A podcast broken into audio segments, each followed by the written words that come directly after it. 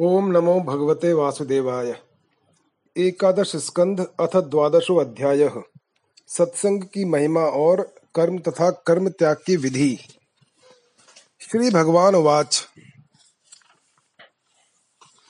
न रोधयति माम योगो न सांख्यम धर्म एव च। न स्वाध्यायायस्तपस्त्यागो नेष्टापूर्तम न दक्षिणा। व्रतानि यज्ञ यज्ञश्छन्दांसि तीर्थानि नियमा यमाः यथा वरुन्धे सत्सङ्गः सर्वसङ्गापहो हिमाम् सत्संगेन ही दैतेया या तु धाना मृगाः खगाः गन्धर्वाप्सरसो नागाः सिद्धाश्चारण गुह्यकाः, विद्याधरा मनुष्येषु वैश्याः शूद्राः स्त्रियो अन्त्यजाः। रजस्तमः प्रकृत्यस्तस्मित् युगे अनग। बहवो मत्पदं प्राप्ता स्वाष्ट्रकायाधवादयः वृषपर्वा बलिर्वाणो मयश्चाथ विभीषणः सुग्रीवो हनुमानरक्षो गजो गन्ध्रो वणिक्पथः। व्यादः कुब्जा व्रजे गोप्यो यज्ञपत्न्यस्तथा परे। ते नाधीतश्रुतिगणा नोपासितमहत्तमाः अव्रतात्तप्ततपसः। सत्सङ्गान्मुपागताः केवलेन हि भावेन गोप्यो गावो नगा मृगाः। ये अन्ये मूढधियो नागाः सिद्धा मामीयुरञ्जसा यम्नयोगेन साङ्ख्येन दानव्रततपोऽध्वरैः व्याख्याया स्वाध्यायसन्न्यासैः प्राप्नुयादयत्नवाप्नपि रामेण सार्धं मथुरां प्रणीते श्वाफल्किना मय्यनुरक्तचित्ताः विगाढभावेन न मे वियोगतीव्राधयो अन्यं दद्रशुः सुखाय।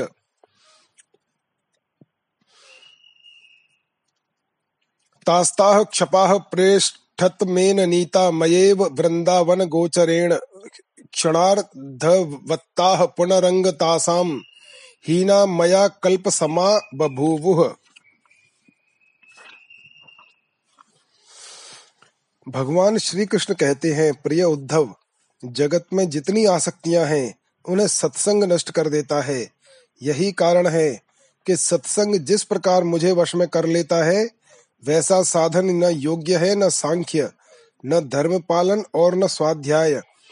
तपस्या, त्याग इष्टापूर्त और दक्षिणा से भी मैं वैसा प्रसन्न नहीं होता। कहाँ तक कहूँ व्रत, यज्ञ, वेद, तीर्थ और यम नियम के यम नियम भी सत्संग के समान मुझे वश में करने में समर्थ नहीं है। निष्पाप उद्धव जी, यह एक युग की नहीं, सभी युगों की एक सी बात है।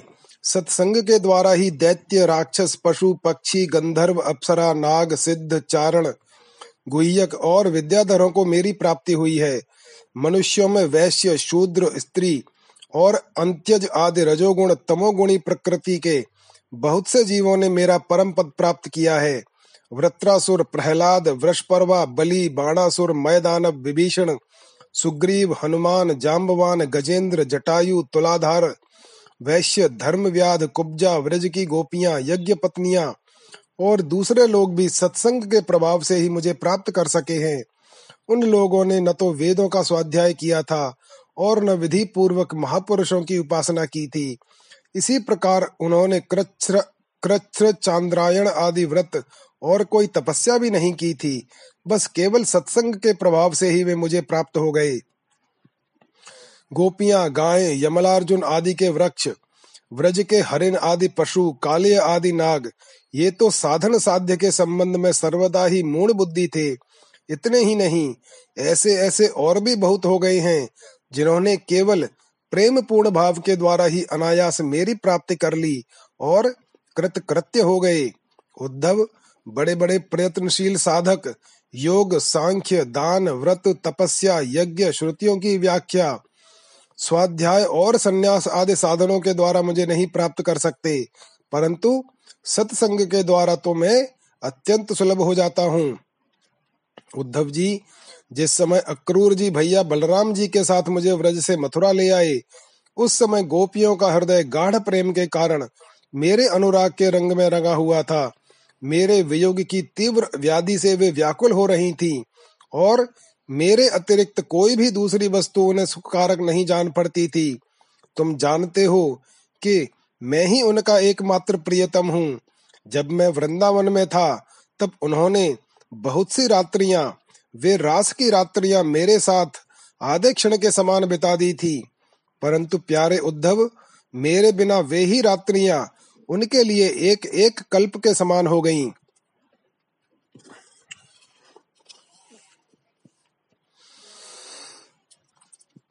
तानाविदन् मय्यनुषङ्गबद्धधियः स्वमात्मानमदस्तथेदम् यथा समाधौ मुनयो अब्धितोये नद्यः प्रविष्टा इव नामरूपे। मत्कामा रमणं जारं स्वरूपविदो अबलाः। ब्रह्म माँ परमं प्रापुः सङ्गाच्छत सहस्रशः। तस्मात्तव मुद्धव उत्सृज्य चोदनां प्रतिचोदनाम् प्रवत्तं च निवृत्तं च श्रोतव्यं श्रुतमेव च। मामकमेव शरणमात्मानं सर्वदेहिनां। याहि सर्वात्मभावेन मया स्याह्य कुतो भयः जैसे बड़े बड़े ऋषि मुनि समाधि में स्थित होकर तथा गंगा आदि बड़ी बड़ी नदियाँ समुद्र में मिलकर अपना नाम रूप खो देती हैं, वैसे ही वे गोपियाँ परम प्रेम के द्वारा मुझमें इतनी तन्मय हो गई थी कि उन्हें लोक, परलोक, शरीर और अपने कहनाले वाले पति पुत्र आदि की भी सुदबुद नहीं रह गई थी। उद्धव, उन गोपियों में बहुत सी तो ऐसी थीं जो मेरे वास्तविक स्वरूप को नहीं जानती थी, वे मुझे भगवान न जानकर केवल प्रियतम ही समझती थीं और जार भाव से मुझे मिलने की आकांक्षा किया करती थीं। उन साधनहीन सैकड़ों, हज़ारों अबलाओं ने केवल संग के प्रभाव से ही मुझ पर ब्रह्म परमात्मा को प्राप्त कर लिया। इसलिए उद्धव, तुम श्रुति स्मृति, विधि निषेध, प्रवृत्ति निवृत्ति और सुनने योग्य तथा सुने हुए विषय का भी परित्याग करके सर्वत्र मेरी ही भावना करते हुए समस्त प्राणियों के आत्म स्वरूप मुझ एक की ही शरण संपूर्ण रूप से ग्रहण करो, क्योंकि मेरी शरण में आ जाने से तुम सर्वथा निर्भय हो जाओगे। उद्धव वाच। संशय शृणवतो वाचम तव योगेश्वरेश्वर। न निवर्तत आत्मस्थो येन भ्राम्यति मे मनः। श्री भगवान वाच स एष जीवो विवर प्रसूतिः प्राणेन घोषेण गुहां प्रविष्टः। मनोमयं सूक्ष्म मुपेत्य रूपं मात्रा स्वरो वर्ण इति स्थविष्टः।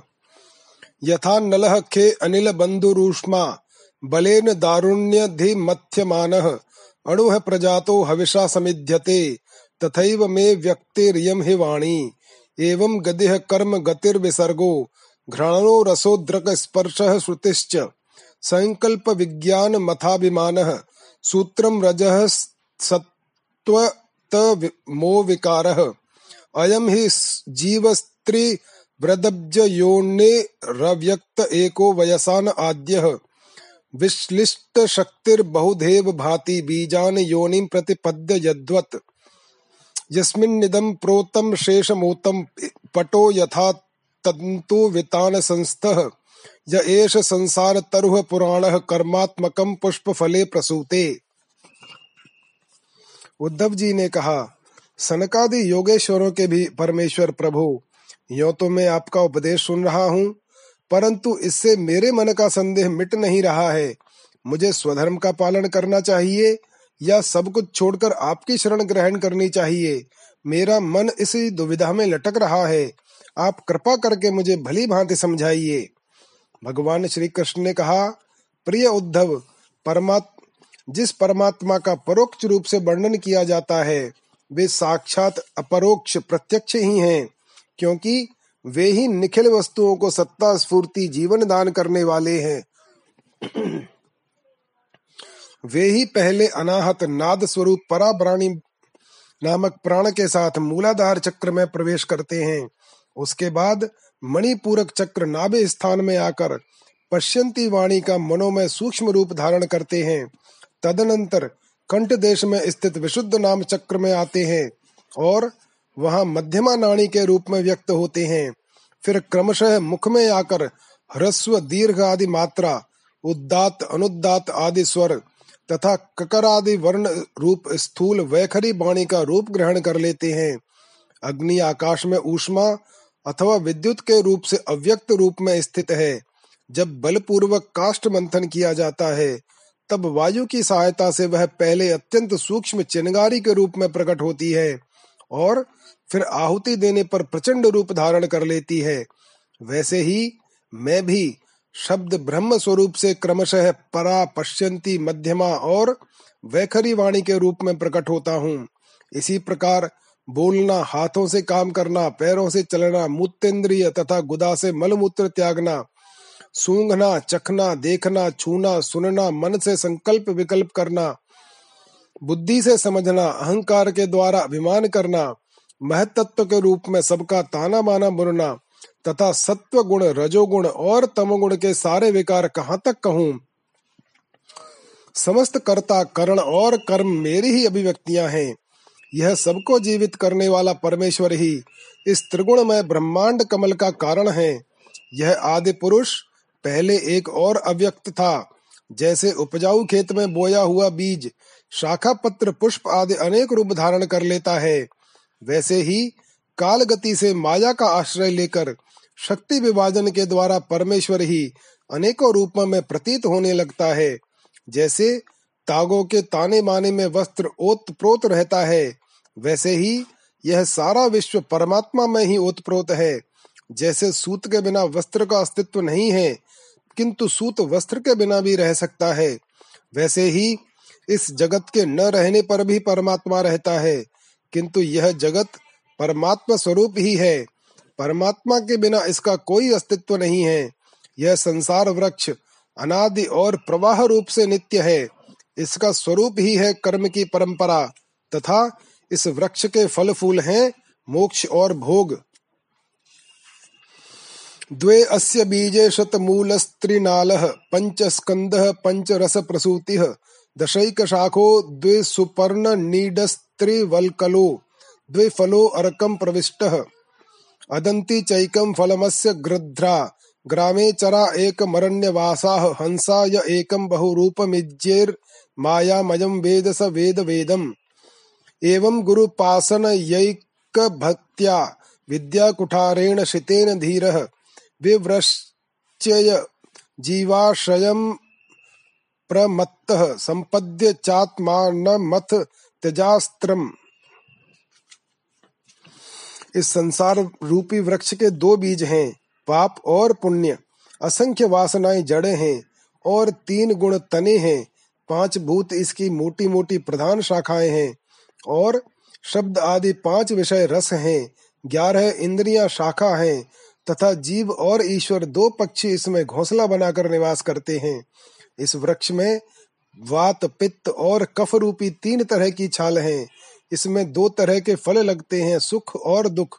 यह विशाल वृक्ष सूर्य मंडल तक फैला हुआ है।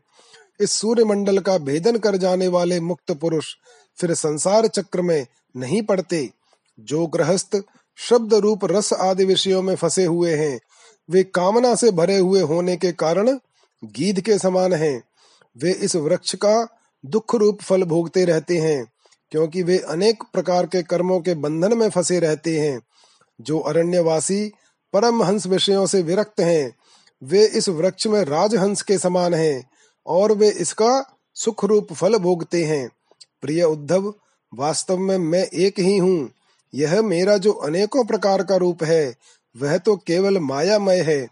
जो इस बात को गुरुओं द्वारा समझ लेता है, वही वास्तव में समस्त वेदों का रहस्य जानता है।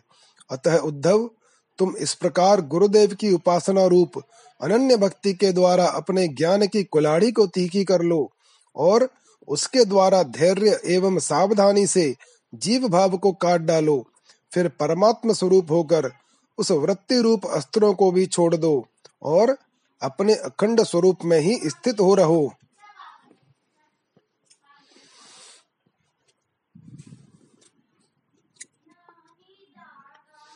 इति श्रीमद्भागवते महापुराणे पारमहंस्याम संगीतायाम एकादश स्कंदे द्वादशो अध्यायः। अथ त्रयोदशो अध्याय।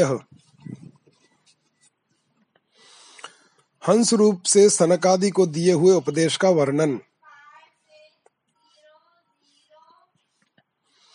श्री भगवान उवाच।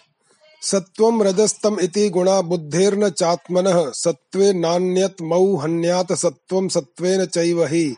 सत्वाद धर्मो भवेत वृद्धात पुंसो मद भक्ति लक्षणः सात्विकोपासया सत्वं ततो धर्मः प्रवर्तते। धर्मो रजस्तमो हन्यात सत्व वृद्धेरनुत्तमः। आशु नश्यति तन्मूलो ह्य धर्म उभये हते। आगमो अपः प्रजादेशः, कालः कर्म च जन्म च। ध्यानं मन्त्रो अथ संस्कारो दशयते गुणहेतवः। तत्तत् सात्विकमेवैषां यद् यद् वृद्धाः प्रचक्षते। निन्दन्ति तामसं तत्तद् राजसं तदुपेक्षितम् भगवान श्री कृष्ण कहते हैं, प्रिय उद्धव, सत्व, रज और तम, ये तीनों बुद्धि प्रकृति के गुण हैं, आत्मा के नहीं। सत्व के द्वारा रज और तम इन दो गुणों पर विजय प्राप्त कर लेनी चाहिए। तदनंतर सत्व गुण की शांत वृत्ति के द्वारा उसकी दया आदि वृत्तियों को भी शांत कर देना चाहिए।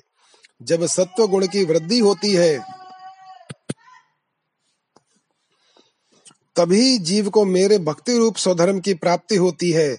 निरंतर सात्विक वस्तुओं का सेवन करने से ही सत्व गुण की वृद्धि होती है और तब मेरे भक्ति रूप स्वधर्म में प्रवृत्ति होने लगती है। जिस धर्म के पालन से सत्व गुण की वृद्धि हो, वही सबसे श्रेष्ठ है।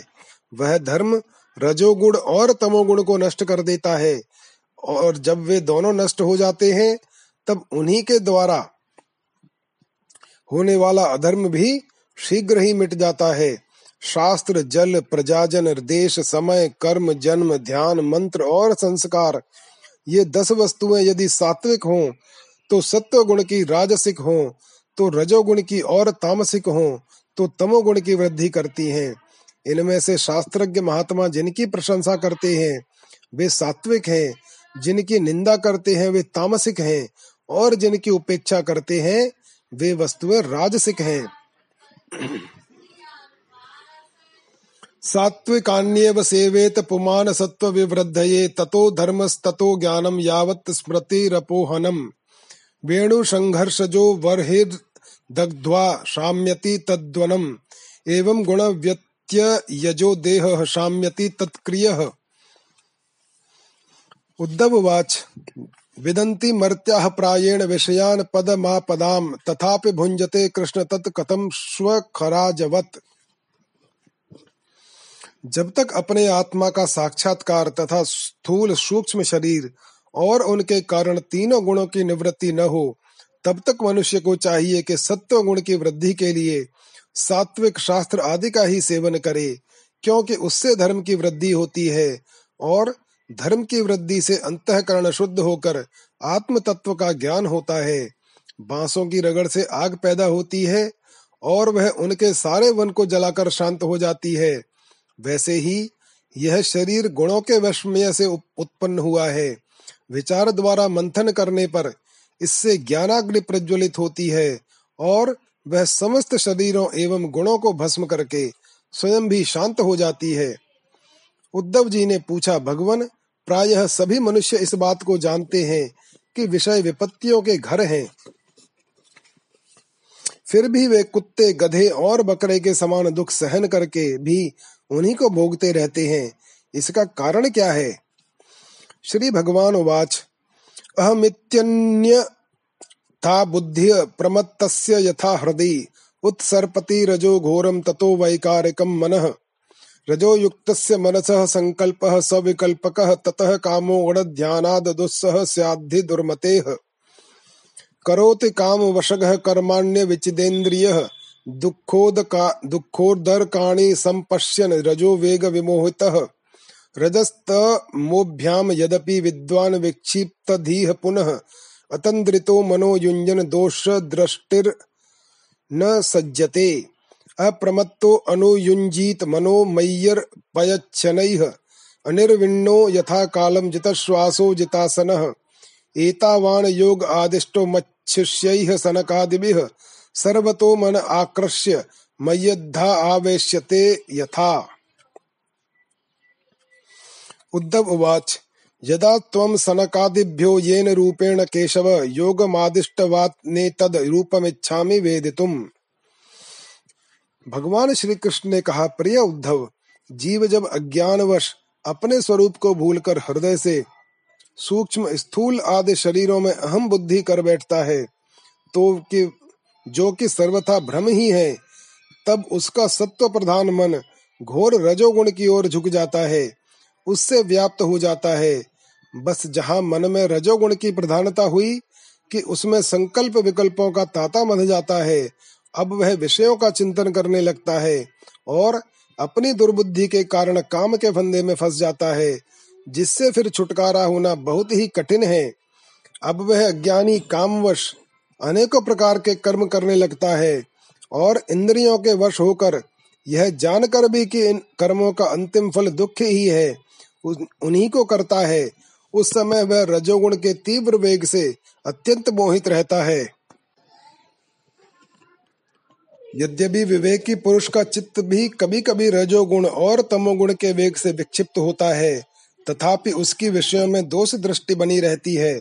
इसलिए वह बड़ी सावधानी से अपने चित्त को एकाग्र करने की चेष्टा करता रहता है, जिससे उसकी विषयों में आसक्ति नहीं होती। साधक को चाहिए कि आसन और प्राणवायु पर विजय प्राप्त कर अपनी शक्ति और समय के अनुसार बड़ी सावधानी से धीरे धीरे मुझमें अपना मन लगावे और इस प्रकार अभ्यास करते समय अपनी असफलता देखकर तनिक भी उबे नहीं, बल्कि और भी उत्साह से उसी में जुड़ जाए। प्रिय उद्धव, मेरे शिष्य सनकादि परम ऋषियों ने योग का यही स्वरूप बताया है कि साधक अपने मन को सब ओर से खींचकर विराट आदि में नहीं, साक्षात मुझमें ही पूर्ण रूप से लगा दे। उद्धव जी ने कहा श्री कृष्ण आपने जिस समय जिस रूप से सनकादि परमर्शियों को योग का आदेश दिया था, उस रूप को मैं जानना चाहता हूँ।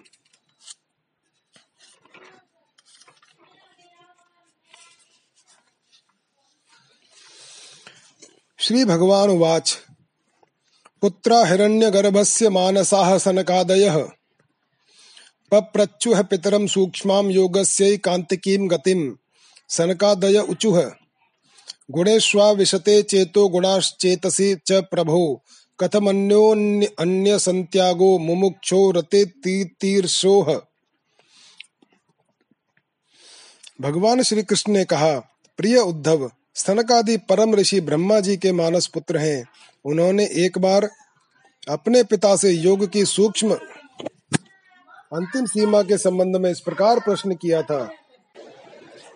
सनकादि परम ऋषियों ने पूछा, पिताजी, चित्त गुणों अर्थात विषयों में ही घुसा रहता है और गुण भी चित्त की एक एक वृत्ति में प्रविष्ट रहते ही हैं।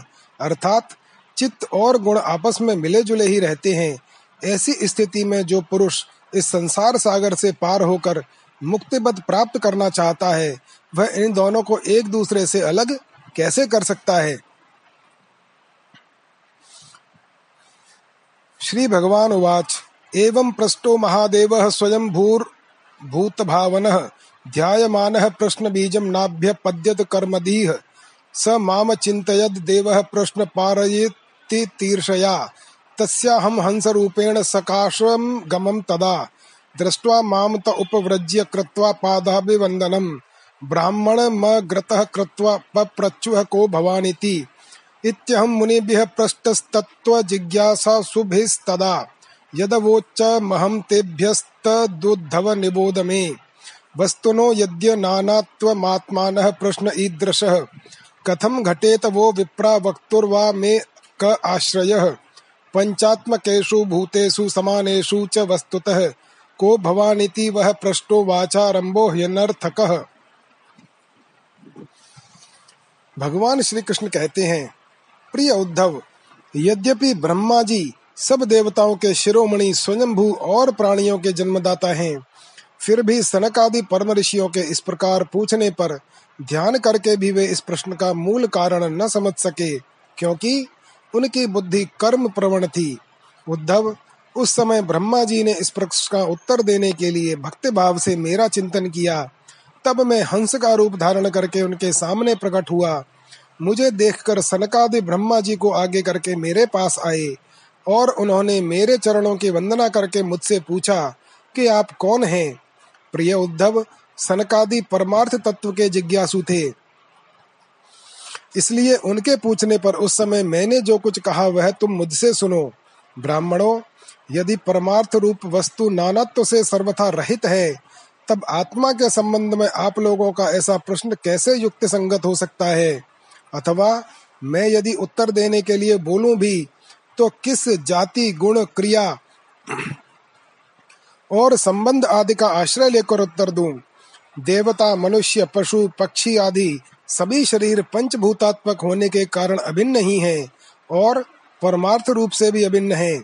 ऐसी स्थिति में आप कौन हैं? आप लोगों का यह प्रश्न ही केवल वाणी का व्यवहार है विचार पूर्वक नहीं है, अतः निरर्थक है।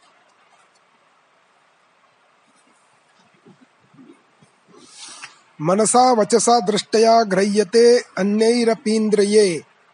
अहमेव न मत्तो अन्यदिति बुद्ध्यध्वमञ्जसा। गुणेष्वाविशते चेतो गुणाश्चेतसि च प्रजाः। देवस्य देह उभयं गुणाश्चेतो मदात्मनः। गुणेषु चाविशश्चित्तमभीक्षणं गुणसेवया। गुणाश्च चित्तप्रभवा मद्रूप उभयं त्यजेत्।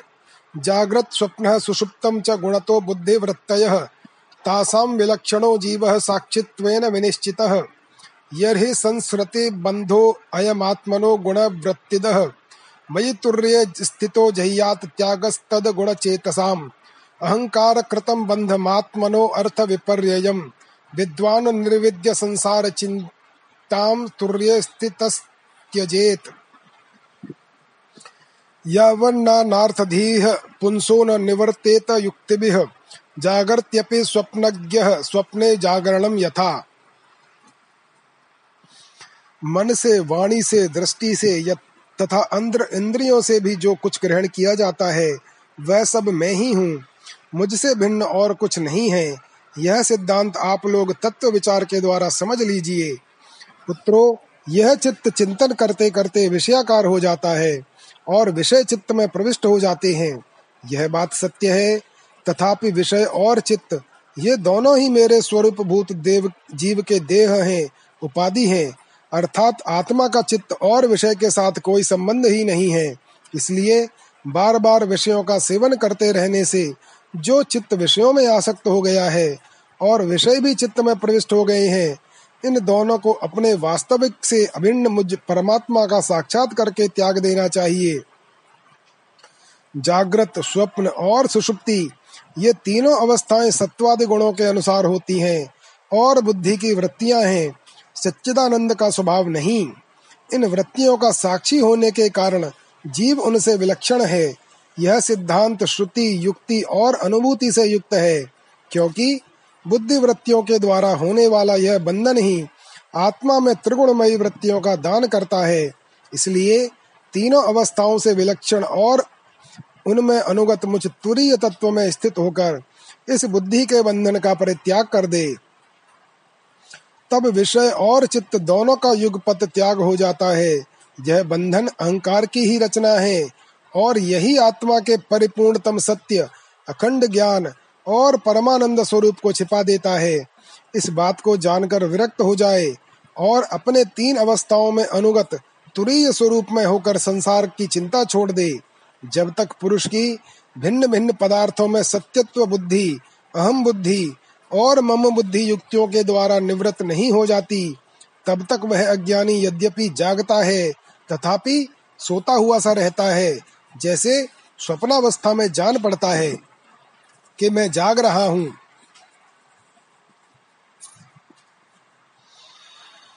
असत्वादात्मनो अन्येषां भावानां तत्कृताभिधा गतयो हेतवश्चास्य मर्षा स्वप्नदर्शो यथा। जो यो जागरे बहिर्नुक्षण धर्मिणो अर्थान भुंक्ते समस्त कर्णैर हृदय तत्सदृश्चान स्वप्ने सुषुप्त उपसंहरते स एकः, स्मृत्यन्वयात्रिगुणवृत्तिद्रगिन्द्रिययेषः। एवं विमृश्य गुणतो मनस्त्रयवस्था मन्मायया मयि कृता इति निश्चितार्थाः। संच्छिद्य हार्दमनुमानसद्युक्ति तीक्ष्ण ज्ञानासिना भजत माखिल संशयाधिम। आत्मा से अन्य देह आदि प्रतीयमान नाम रूपात्मक प्रपंच का कुछ भी अस्तित्व नहीं है। इसलिए उनके कारण होने वाले वर्णाश्रम आदि भेद स्वर्ग आदि फल और उनके कारणभूत कर्म ये सब के सब इस आत्मा के लिए वैसे ही मिथ्या हैं, जैसे स्वप्नदर्शी पुरुष के द्वारा देखे हुए सब के सब पदार्थ, जो जागृत अवस्था में समस्त इंद्रियों के द्वारा बाहर दिखने वाले संपूर्ण क्षण भंगुर पदार्थों को अनुभव करता है और स्वप्नावस्था में, हृदय में ही जागृत में देखे हुए पदार्थों के समान ही वासनामय विषयों का अनुभव करता है और सुषुप्ति अवस्था में उन सब विषयों को समेटकर उनके लय को भी अनुभव करता है। वह एक ही है। जागृत अवस्था के इंद्रिय, स्वप्नावस्था के मन और सुषुप्ति की संस्कारवती बुद्धि का भी वही स्वामी है, क्योंकि वह त्रिगुणमयी तीनों अवस्थाओं का साक्षी है। जिस मैंने स्वप्न देखा, जो मैं सोया, वही मैं जाग रहा हूँ। इस स्मृति के बल पर ही एक ही आत्मा का समस्त अवस्थाओं में होना सिद्ध हो जाता है। ऐसा विचार कर मन की ये तीनों अवस्थाएँ गुणों के द्वारा मेरी माया से मेरे अंश स्वरूप जीव में कल्पित की गई हैं और आत्मा में ये नितांत असत्य हैं। ऐसा निश्चय करके तुम लोग अनुमान सत्पुरुषों द्वारा किए गए उपनिषदों के श्रवण और तीक्ष्ण ज्ञान खड्ग के द्वारा सकल संशयों के आधार, अहंकार का छेदन करके हृदय में स्थित मुझ परमात्मा का भजन करो। ईक्षेत मिदम मनसो विलासम दृष्टम विनष्टम तिलोलम लात चक्रम विज्ञान मेक मुरुदेव विभाति माया स्वप्न स्त्रिधा गुण विसर्ग क्रतो विकल्प। दृष्टिम ततः प्रतिनिर्वर्त्य निवृत्त तृष्णस्तूष्णीं भवेन् निज सुखानुभवो निरीह। संदृश्यते क्व च यदि दम वस्तु बुद्धया। त्यक्तम भ्रमाय न भवेत् स्मृतिरानिपातात् देहं च नश्वरं वस्थितमुत्थितं वा, सिद्धो न पश्यति यतो अध्यम गत स्वरूपम दैवादपेतमुत दैव वशादुपेतम वासो यथा परिकृतम मदिरा मदांत मदांध यह जगत मन का विलास है, दिखने पर भी नष्ट प्राय है अलात चक्र के समान अत्यंत चंचल और भ्रम मात्र है, ऐसा समझें। ज्ञाता और ज्ञेय के भेद से रहित एक ज्ञान स्वरूप आत्मा ही अनेक सा प्रतीत हो रहा है। यह स्थूल शरीर, इंद्रिय और अंतकरण रूप तीन प्रकार का विकल्प, गुणों के परिणाम की रचना है और स्वप्न के समान माया का खेल है, अज्ञान से कल्पित है। इसलिए उस देहादि रूप दृश्य से दृष्टि हटाकर तृष्णा रहित इंद्रियों के व्यापार से हीन और निरीह होकर आत्मानंद के अनुभव में मग्न हो जाए। यद्यपि कभी कभी आहार आदि के समय यह देहादिक प्रपंच देखने में आता है, तथापि यह पहले ही आत्म वस्तु से अतिरिक्त और मिथ्या समझकर छोड़ा जा चुका है, इसलिए वह पुनः भ्रांति मूलक मोह उत्पन्न करने में समर्थ नहीं हो सकता। देहात पर्यंत केवल संस्कार मात्र उसकी प्रतीति होती है।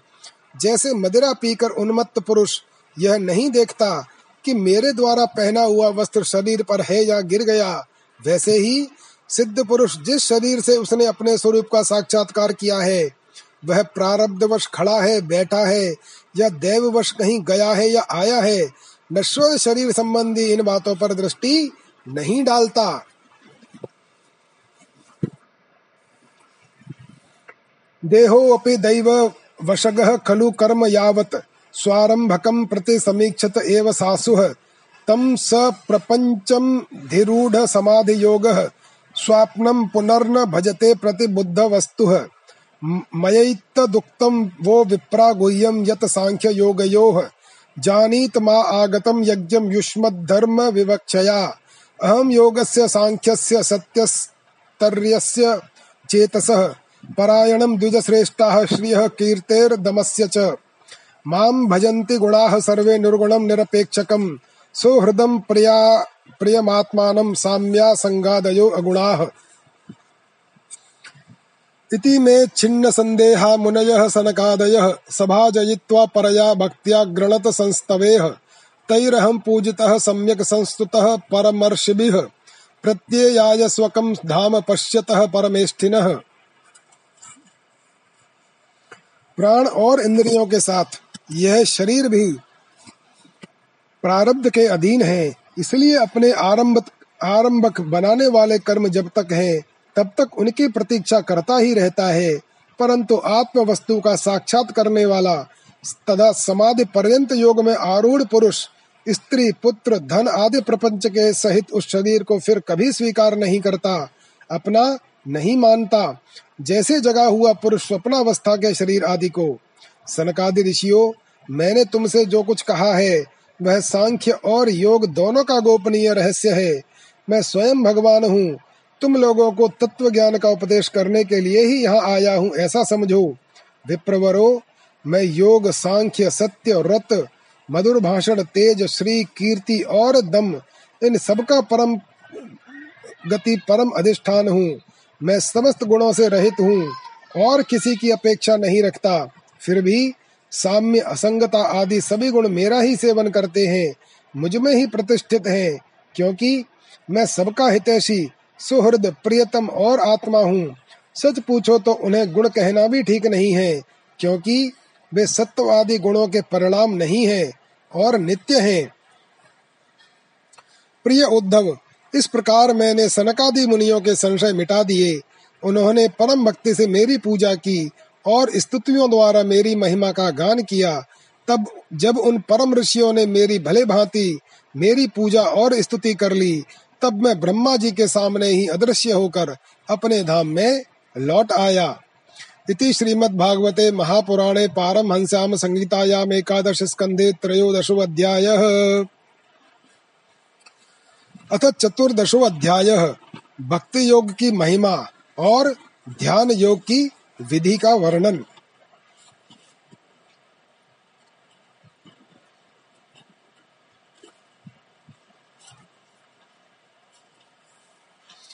उद्धव वाच वदन्ति कृष्ण श्रेयांसि बहूनि ब्रह्मवादिनः, तेषां विकल्प प्राधान्य मुताहो एक मुख्यता भवतो दाहृतः स्वामिन् भक्ति योगो अनपेक्षितः, निरस्य सर्वतः संगम येन त्वय्या विश्वेन्मनः श्री भगवान वाच कालेन नष्टा प्रलये वाणीयं वेद संगीता मया आदौ ब्रह्मणे प्रोक्ता धर्मो यस्यां मदात्मकः। तेन प्रोक्ता च पुत्राय मनवे पूर्वजायसा, ततो भृग्वादयो अग्रहण, सप्त ब्रह्म ब्रह्म महर्षयः। तेभ्यः पितृभ्यस्तत्पुत्रा देवदानव गुह्यकाः मनुष्याः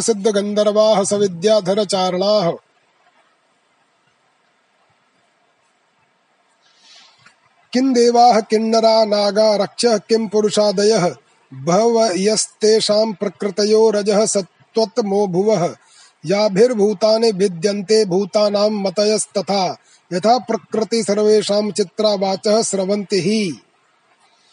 उद्धव जी ने पूछा श्री कृष्ण ब्रह्मवादी महात्मा आत्म कल्याण के अनेकों साधन बतलाते हैं।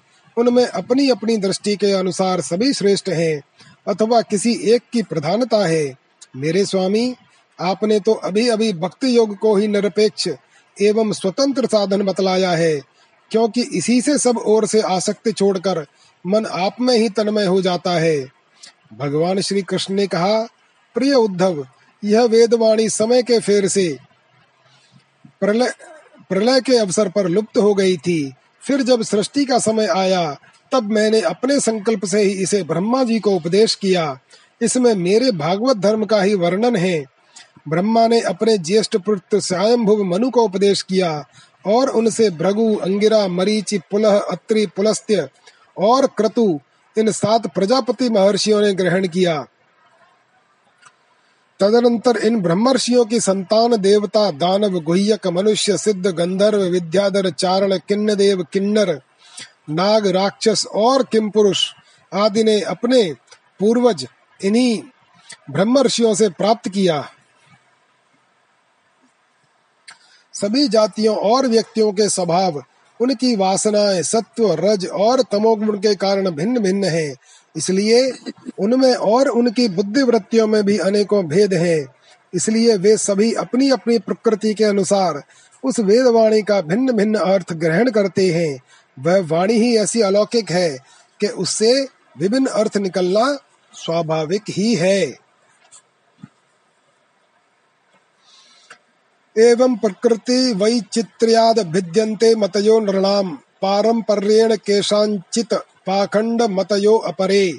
मन माया मोहित धिय पुरुषाः पुरुषर्षभ, श्रेयो वदन्त्यनेकान्तं यथा कर्म यथा रुचि।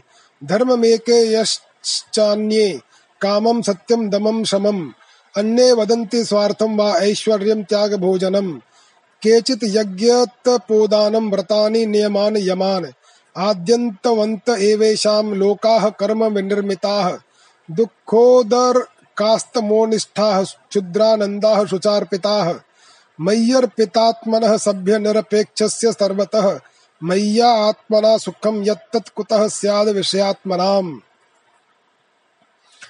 इसी प्रकार स्वभाव वेद तथा परंपरागत उपदेश के भेद से मनुष्यों की बुद्धि में भिन्नता आ जाती है। और कुछ लोग तो बिना किसी विचार के वेद विरुद्ध पाखंड मतला, मतावलंबी हो जाते हैं। प्रिय उद्धव, सभी की बुद्धि मेरी माया से मोहित हो रही है। इसी से वे अपने अपने कर्म संस्कार और अपनी अपनी रुचि के अनुसार आत्म कल्याण के भी साधन एक नहीं, अनेकों बतलाते हैं। पूर्व मीमांसक धर्म को साहित्याचार्य यश को काम शास्त्री काम को योग वेत्ता सत्य और दमादि को दंड नीतिकार ऐश्वर्य को, त्यागी त्याग को और लोकायतिक भोग को ही मनुष्य जीवन का स्वार्थ यानी परम लाभ बतलाते हैं। कर्म योगी लोग यज्ञ, तप, दान, व्रत तथा यम नियम आदि को पुरुषार्थ बतलाते हैं, परंतु ये सभी कर्म हैं। इनके फल स्वरूप जो लोग मिलते हैं वे उत्पत्ति और नाश वाले हैं। कर्मों का फल समाप्त हो जाने पर उनसे दुख ही मिलता है। और सच पूछो तो उनकी अंतिम गति घोर अज्ञान ही है। उनसे जो सुख मिलता है, वह तुच्छ है, नगण्य है। और वे लोग भोग के समय भी असूया आदि दोषों के कारण शोक से परिपूर्ण हैं। इसलिए इन विभिन्न साधनों के फेर में न पड़ना चाहिए। प्रिय उद्धव, जो सब ओर से निरपेक्ष, बेपरवाह हो गया है किसी भी कर्म या फल आदि की आवश्यकता नहीं रखता और अपने अंतकरण को सब प्रकार से मुझे ही समर्पित कर चुका है, परमानंद स्वरूप है, उसकी आत्मा के रूप में स्वरित होने लगता हूँ। इससे वह जिस सुख का अनुभव करता है, वह विषय लोल प्राणियों को किसी प्रकार नहीं मिल सकता।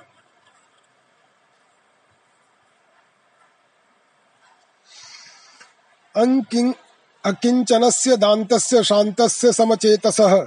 मया सन्तुष्ट मनसः सर्वाः सुखमया दिशः। न पारमेष्ठ्यं, न महेन्द्रधिष्णयं, न सार्वभौमं, न रसाधिपत्यं, न योग सिद्धिर पुनर्भवं वा मय्यर्पितात्मेच्छति मद विनान्यत न तथा मे प्रियतम आत्मयोनिर्न शंकरः न च संकर्षणो न श्री नैर्वात्मा च यथा भवान्। निरपेक्षं मुनिं शान्तं निर्वैरं समदर्शनम्। अनुव्रजाम्यहं नित्यं पूये येत्यण्घ्रे रेणुभिः। निष्किञ्चना मय्यनुरक्तचेतसः शान्ता महान्तो अखिल जीव वत्सलाः कामैरनालब्धधियो जुषन्ति यत्। तन्नैरपेक्षं न विदुः सुखं मम। बाध्यमानो अपि मद्भक्तो विषयै रजितेन्द्रियः प्रायः प्रगल्भया भक्तया विषयैर्नाभिभूयते। जो सब प्रकार के संग्रह परिग्रह से रहित, अकिंचन है, जो अपनी इंद्रियों पर विजय प्राप्त करके शांत और समदर्शी हो गया है, जो मेरी प्राप्ति से ही मेरे सानिध्य का अनुभव करके ही सदा सर्वदा पूर्ण संतोष का अनुभव करता है। उसके लिए आकाश का एक एक कोना आनंद से भरा हुआ है। जिसने अपने को मुझे सौंप दिया है, वह मुझे छोड़कर न तो ब्रह्म का पद चाहता है और न देवराज इंद्र का। उसके मन में तो उसके मन में न तो सार्वभौम सम्राट बनने की इच्छा होती है और न वह स्वर्ग से भी श्रेष्ठ रसातल का ही स्वामी होना चाहता है। वह योग की बड़ी बड़ी सिद्धियों और मोक्ष तक की अभिलाषा नहीं करता। उद्धव मुझे तुम्हारे जैसे प्रेमी भक्त जितने प्रियतम हैं उतने प्रिय पु, मेरे पुत्र ब्रह्मा आत्मा शंकर सगे भाई बलराम जी स्वयं अर्धांगिनी लक्ष्मी जी और मेरा अपना आत्मा भी नहीं है जिसे किसी की उपेक्षा नहीं जो जगत के चिंतन से सर्वथा उपरत होकर मेरे ही मनन चिंतन में तल्लीन रहता है और राग द्वेष न रखकर सबके प्रति समान दृष्टि रखता है उस महात्मा के पीछे पीछे मैं निरंतर यह सोचकर घूमा करता हूँ कि उसके चरणों की धूल उड़कर मेरे ऊपर पड़ जाए और मैं पवित्र हो जाऊँ। जो सब प्रकार के संग्रह परिग्रह से रहित हैं, यहाँ तक कि शरीर आदि में भी अहंता ममता नहीं रखते, जिनका चित्त मेरे ही प्रेम के रंग में रंग गया है, जो संसार की वासनाओं से शांत उपरत हो चुके हैं, और जो अपनी महत्ता उदारता के कारण स्वभाव से ही समस्त प्राणियों के प्रति दया और प्रेम का भाव रखते हैं। किसी प्रकार की कामना जिनकी बुद्धि का स्पर्श नहीं कर पाती, उन्हें मेरे जिस परमानंद स्वरूप का अनुभव होता है, उसे और कोई नहीं जान सकता, क्योंकि वह परमानंद तो केवल निरपेक्षता से ही प्राप्त होता है। उद्धव जी, मेरा जो भक्त अभी जितेंद्रिय नहीं हो सका है, और संसार के विषय बार बार उसे बाधा पहुंचाते रहते हैं अपनी ओर खींच लिया करते हैं। वह भी क्षण क्षण में बढ़ने वाली मेरी प्रगल्भ भक्ति के प्रभाव से प्रायः विषयों से पराजित नहीं होता।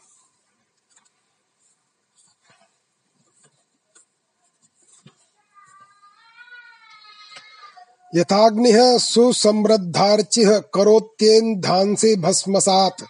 तथा मद्विषया भक्तिरुद्ध वैनांसि कृत्स्नशः। न साधयति माम योगो न सांख्यम धर्म उद्धव। न स्वाध्याय स्वाध्यायस्तपस्त्यागो यथा भक्तिर्मोर्जिता। भक्त्या हमेकया ग्राह्य, श्रद्धया आत्मा प्रिय सताम।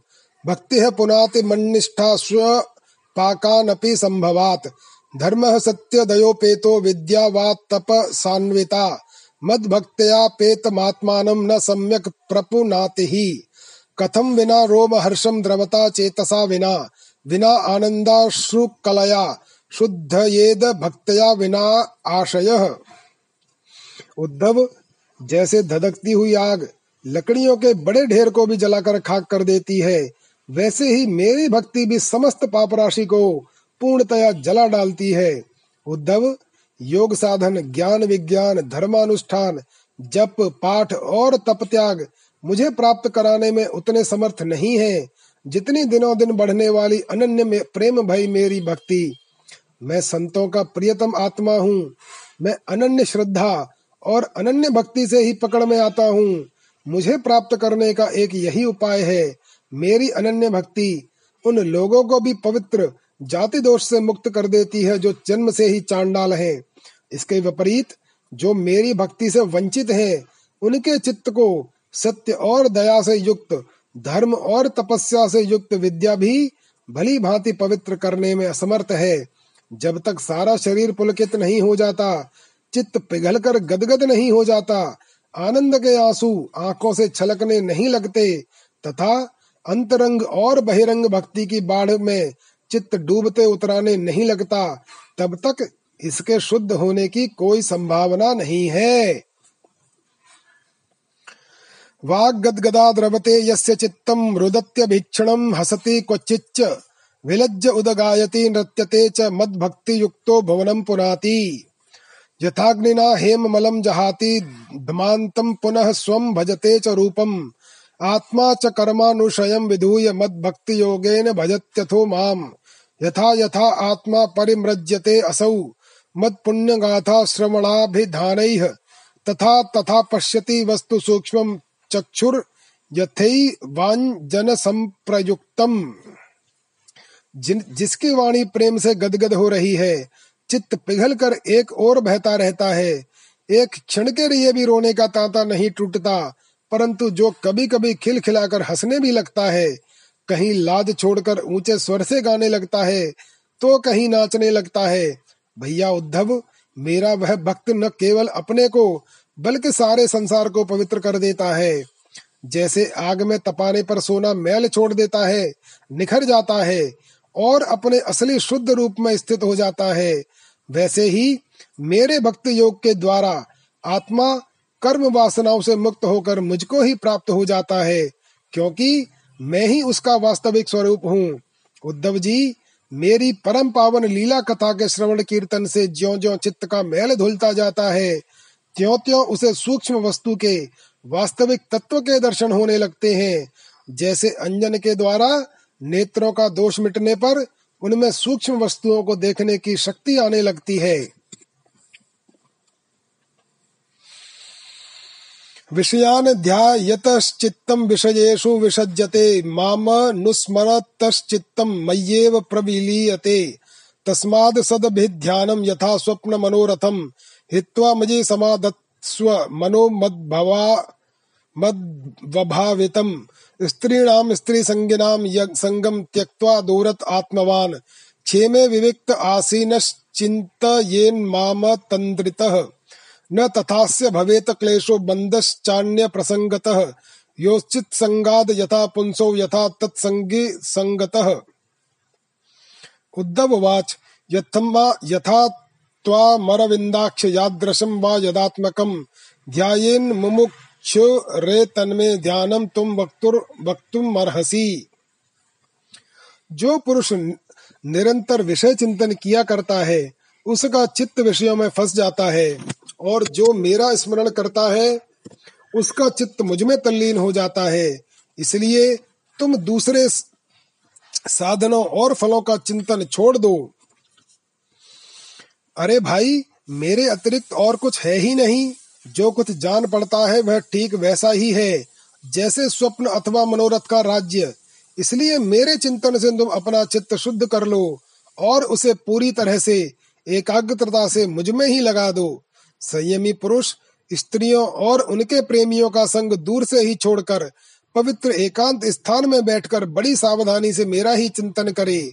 प्यारे उद्धव, स्त्रियों के संग से और स्त्री संगियों के लंपटों के संग से पुरुष को जैसे क्लेश और बंधन में पड़ना पड़ता है, वैसा क्लेश और फसावट और किसी के भी संग से नहीं होती।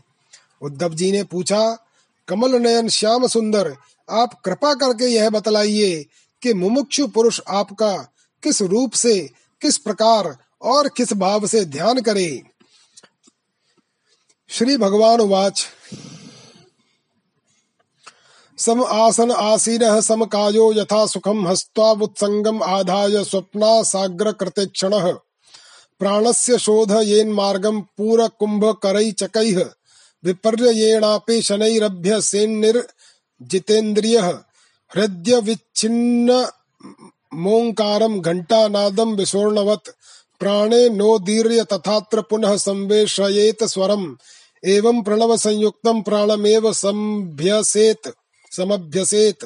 दशकृत्व स्त्री श्रवणम मासा दर्वाग जितानिलः हृद पुंडरी कमंत स्थ मूर्ध्व नाल मधोमुखम ध्यात्तोर ध्वमुखमुन्निद्रमष्टपत्रं सकर्णिकम् कर्णिकायां न्यसेत सूर्य सोमाग्नि नुत्तरोत्तरम् वर्हि मध्ये स्मरेद रूपम ममैतद ध्यान मंगलम भगवान श्री कृष्ण ने पूछा प्यारे उद्धव जो न तो बहुत ऊँचा हो और न बहुत नीचा ही ऐसे आसन पर शरीर को सीधा रखकर आराम से बैठ जाएँ, हाथों को अपनी गोद में रख लें और दृष्टि अपनी नासिका के अग्र भाव पर जमावे।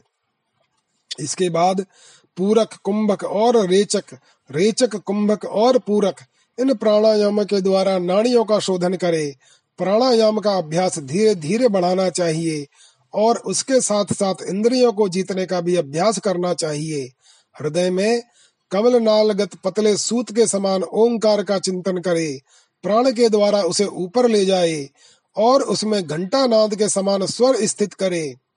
उस स्वर का तांता टूटने नहीं पावे। इस प्रकार प्रतिदिन तीन समय दस दस बार ओमकार सहित प्राणायाम का अभ्यास करे। ऐसा करने से एक महीने के अंदर ही प्राणवायु वश में हो जाता है। इसके बाद ऐसा चिंतन करे कि हृदय एक कमल है, वह शरीर के भीतर इस प्रकार स्थित है। मानो उसकी डंडी तो ऊपर की ओर है और मुँह नीचे की ओर। अब ध्यान करना चाहिए कि उसका मुख ऊपर की ओर होकर खिल गया है। उसके आठ दल हैं और उनके बीचों बीच पीली पीली अत्यंत सुकुमार कर्ण का गद्दी है। कर्णिका पर क्रमशः सूर्य, चंद्रमा और अग्नि का न्यास करना चाहिए। तदनंतर अग्नि के अंदर मेरे इस रूप का स्मरण करना चाहिए। मेरा यह स्वरूप ध्यान के लिए बड़ा ही मंगलमय है।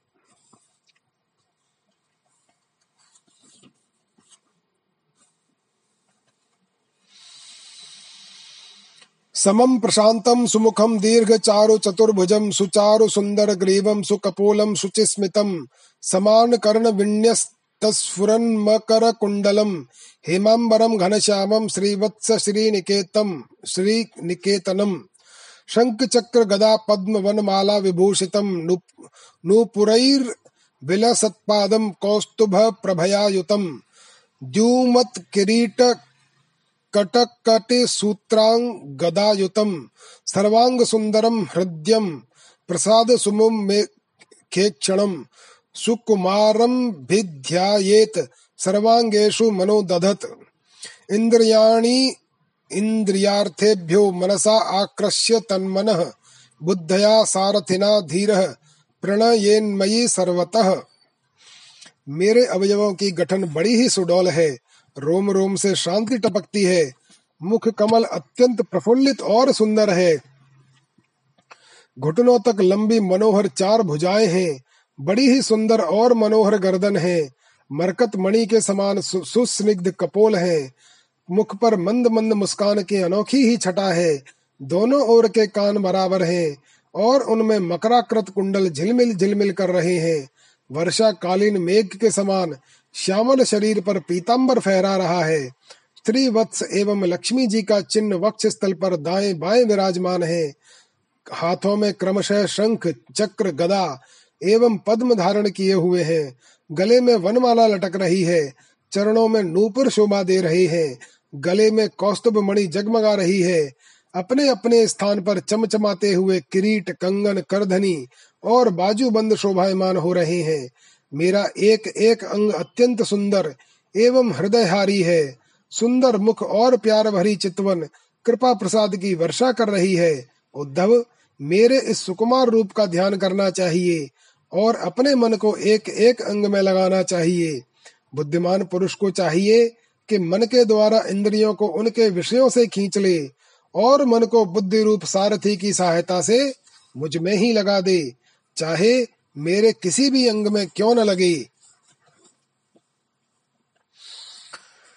तत सर्व व्यापकम चित्तमाकृष्यैकत्र धारयेत, नान्यानि चिन्तयेद भूयः सुस्मितं भावयेन्मुखम्। तत्र लब्ध पदम चित्तमाकृष्य व्योमनि धारयेत, तच्च त्यक्त्वा मदारोहो न किंचिदपि चिन्तयेत। एवं समाहित मतिर मामे वात्मान मात्मनि विचष्टे मयि सर्वात्मन ज्योतिर्ज्योत ज्योतिषि संयुतम। ध्याने नेत्थम सुत्ति व्रेण युंजतो योगिनो मनः संयास्यत्याशु क्रिया भ्रम जब सारे शरीर का ध्यान होने लगे, तब अपने चित्त को खींचकर एक स्थान में स्थिर करे और अन्य अंगों का चिंतन न करके केवल मंद मंद मुस्कान की छटा से युक्त मेरे मुख का ही ध्यान करे। जब चित्त मुखारविंद में ठहर जाए, तब उसे वहाँ से हटाकर आकाश में स्थित करे। तदनंतर आकाश का चिंतन भी त्याग कर मेरे स्वरूप में आरूढ़ हो जाए और मेरे सिवा किसी भी वस्तु का चिंतन न करे।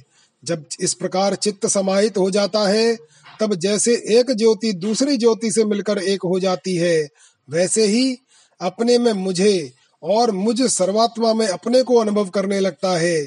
जो योगी इस प्रकार तीव्र ध्यान योग के द्वारा मुझमें ही अपने चित्त का संयम करता है, उसके चित्त से वस्तु की अनेकता, तत्संबंधी ज्ञान और उनकी प्राप्ति के लिए होने वाले कर्मों का भ्रम शीघ्र ही निवृत्त हो जाता है। इति श्रीमद्भागवते महापुराणे पारमहंस्याम संहितायाम एकादश स्कंदे चतुर्दशो अध्याय। अथ पंचदशो अध्याय। भिन्न भिन्न सिद्धियों के नाम और लक्षण। श्री भगवान उवाच, जितेन्द्रियस्य युक्तस्य जितश्वासस्य योगिनः मयि धारयतश्चेत उपतिष्ठन्ति सिद्धयः। उद्धव उवाच कया धारणया कास्वित कथंस्वित सिद्धिरच्युत कति वा सिद्धयो ब्रूहि योगिनां सिद्धिदो भवान्। श्री भगवान उवाच।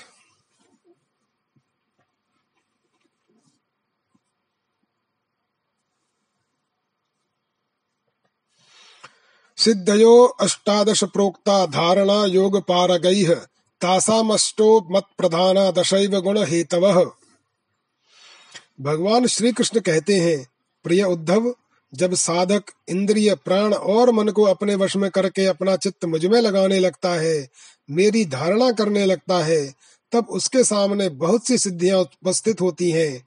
उद्धव जी ने कहा, अच्युत, कौन सी धारणा करने से किस प्रकार कौन सी सिद्धि प्राप्त होती है, और उनकी संख्या कितनी है? आप ही योगियों को सिद्धियाँ देते हैं। अतः आप इनका वर्णन कीजिए। भगवान श्री कृष्ण ने कहा, प्रिय उद्धव, धारणा योग के पारगामी योगियों ने अठारह प्रकार की सिद्धियाँ बतलाई हैं। उनमें आठ सिद्धियाँ तो प्रधान रूप से मुझमें ही रहती हैं और दूसरों में न्यून तथा दस सत्व गुण के विकास से भी मिल जाती हैं।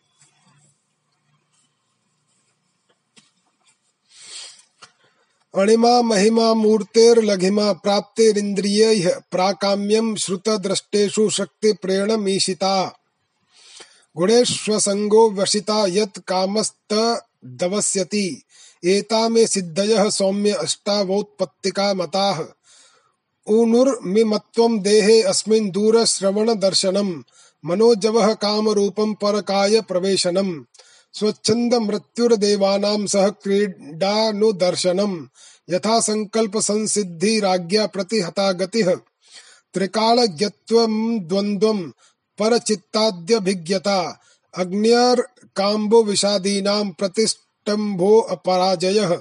एताश्चोद्देशतः प्रोक्ता योग धारण सिद्धयः यया धारणया या स्याद यथा वा स्यान्निबोध मे भूत्म सूक्ष्मात्मनि मयि तन्मात्रं धारयेन्मनः अणिमानं वाप्नोति तन्मात्रोपसाको मम।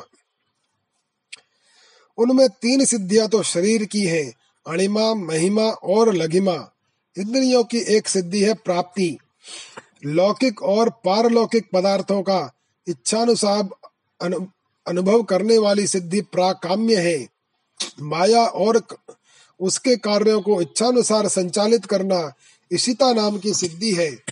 विषयों में रहकर भी उनमें आसक्त न होना वशिता है और जिस जिस सुख की कामना करे, उसकी सीमा तक पहुँच जाना काम वसायिता नाम की आठवीं सिद्धि है। ये आठों सिद्धियाँ मुझमें स्वभाव से ही रहती हैं और जिन्हें मैं देता हूँ, उन्हीं को अशतः प्राप्त होती हैं। इनके अतिरिक्त और भी कई सिद्धियाँ हैं। शरीर में भूख, प्यास आदि वेगों का न होना, बहुत दूर की वस्तु देख लेना और बहुत दूर की बात सुन लेना। मन के साथ ही शरीर का उस स्थान पर पहुँच जाना। जो इच्छा हो वही रूप बना लेना, दूसरे शरीर में प्रवेश करना। जब इच्छा हो तभी शरीर छोड़ना। अप्सराओं के साथ होने वाली देव देव क्रीड़ा का दर्शन, संकल्प की सिद्धि, सब जगह सबके द्वारा बिना ननु नच के आज्ञा पालन। ये दस सिद्धियाँ सत्व गुण के विशेष विकास से होती हैं। भूत भविष्य और वर्तमान की बात जान लेना, शीत, उष्ण, सुख, दुख और राग, द्वेष आदि द्वंद्वों के वश में न होना, दूसरे के मन आदि की बात जान लेना, अग्नि, सूर्य, जल, विष आदि की शक्ति को स्तंभित कर देना और किसी से भी पराजित न होने, होना, ये पाँच सिद्धियाँ भी योगियों को प्राप्त होती हैं। प्रिय उद्धव योग धारणा करने से जो सिद्धियाँ प्राप्त होती हैं, उनका मैंने नाम निर्देश के अनुसार वर्णन कर दिया। अब किस धारणा से कौन सी सिद्धि कैसे प्राप्त होती है, यह बतलाता हूँ, सुनो। प्रिय उद्धव, पंचभूतों की सूक्ष्मतम मात्राएँ मेरा ही शरीर है। जो साधक केवल मेरे उसी शरीर की उपासना करता है और अपने मन को तदाकार बनाकर उसी में लगा देता है, अर्थात मेरे तन्मात्रात्मक शरीर के अतिरिक्त और किसी भी वस्तु का चिंतन नहीं करता, उसे अणिमा नाम की सिद्धि, अर्थात पत्थर की चट्टान आदि में भी प्रवेश करने की शक्ति अणुना, अणुता प्राप्त हो जाती है। महत्यात्मन्मयी परे यथा संस्थम मनो दधत महिमानमवाप्नोति भूतानां च पृथक् पृथक्, परमाणुमये चित्तं भूतानां मये रञ्जयन् कालसूक्ष्मार्थतां योगी लघिमानं वाप्नुयात्। धारजन् मय्य हन्तत्वे मनोवैकारिके अखिलं सर्वेन्द्रियाणामात्मत्वं प्राप्तिं प्राप्नोति मन्मनाः। महत्यात्मनि यह सूत्रे धारयेन्मयि मानसम् प्राक्काम्यं पारमेष्ठयं मे विन्दते अव्यक्तजन्मनः। विष्णौ त्रयधीश्वरे चित्तं धारयेत काल विग्रहे य ईशित्वम् ईशित्वं वाप्नोति क्षेत्रक्षेत्रज्ञचोदनाम्। नारायणे तुरीयाख्ये भगवच्छब्द शब्दिते मनोमय्याद धद योगी मद्धर्मा वशितामयात् निर्गुणे ब्रह्मणि मयि धारयन विशदं मनः, परमानन्दं माप्नोति यत्र कामो अवसीयते। महत्यात्मनि यह सूत्रे धायरेन्मयि मानसं प्राकाम्यं पारमेष्ठयं मे विन्दते अव्यक्तजन्मनः। विष्णुत्रयधीश्वरे चित्तं धारयेत कालविग्रहे। स ईशित्व वाप्नोति क्षेत्र क्षेत्र चोदनाम नारायणे तुरीयाख्ये भगवच्छब्द शब्दिते मनोमय्या दधद योगी मद्धर्मा वशितामयात् निर्गुणे ब्रह्मणि मयि धारयन् विशदं मनः। परमानंदम मापनोति यत्र कामो अवसीयते महतत्व के रूप में भी मैं ही प्रकाशित हो रहा हूँ और उस रूप में समस्त व्यावहारिक ज्ञानों का केंद्र हूँ, जो मेरे उस रूप में अपने महन को महत्वात्कार करके तन्मय कर देता है। उसे महिमा नाम की सिद्धि प्राप्त होती है और इसी प्रकार आकाश आदि पंचभूतों में जो मेरे ही शरीर हैं अलग अलग मन लगाने से उनकी महत्ता प्राप्त हो जाती है। यह भी महिमा सिद्धि के ही अंतर्गत है। जो योगी वायु आदि चार भूतों के परमाणुओं को मेरा ही रूप समझकर चित्त को तदाकार कर देता है। उसे लघिमा सिद्धि प्राप्त हो जाती है। उसे परमाणु रूप काल के समान सूक्ष्म वस्तु बनने का सामर्थ्य प्राप्त हो जाता है। जो सात्विक अहंकार को मेरा स्वरूप समझकर मेरे उसी रूप में चित्त की धारणा करता है, वह समस्त इंद्रियों का अधिष्ठाता हो जाता है। मेरा चिंतन करने वाला भक्त इस प्रकार प्राप्ति नाम की सिद्धि प्राप्त कर लेता है। जो पुरुष मुझ महत्वाभिमानी सूत्रात्म में अपना चित्त स्थिर करता है, उसे मुझ अव्यक्त जन्मा सूत्रात्मा की प्राकाम्य नाम की सिद्धि प्राप्त होती है, जिसके अनुसार सभी भोग प्राप्त हो जाते हैं।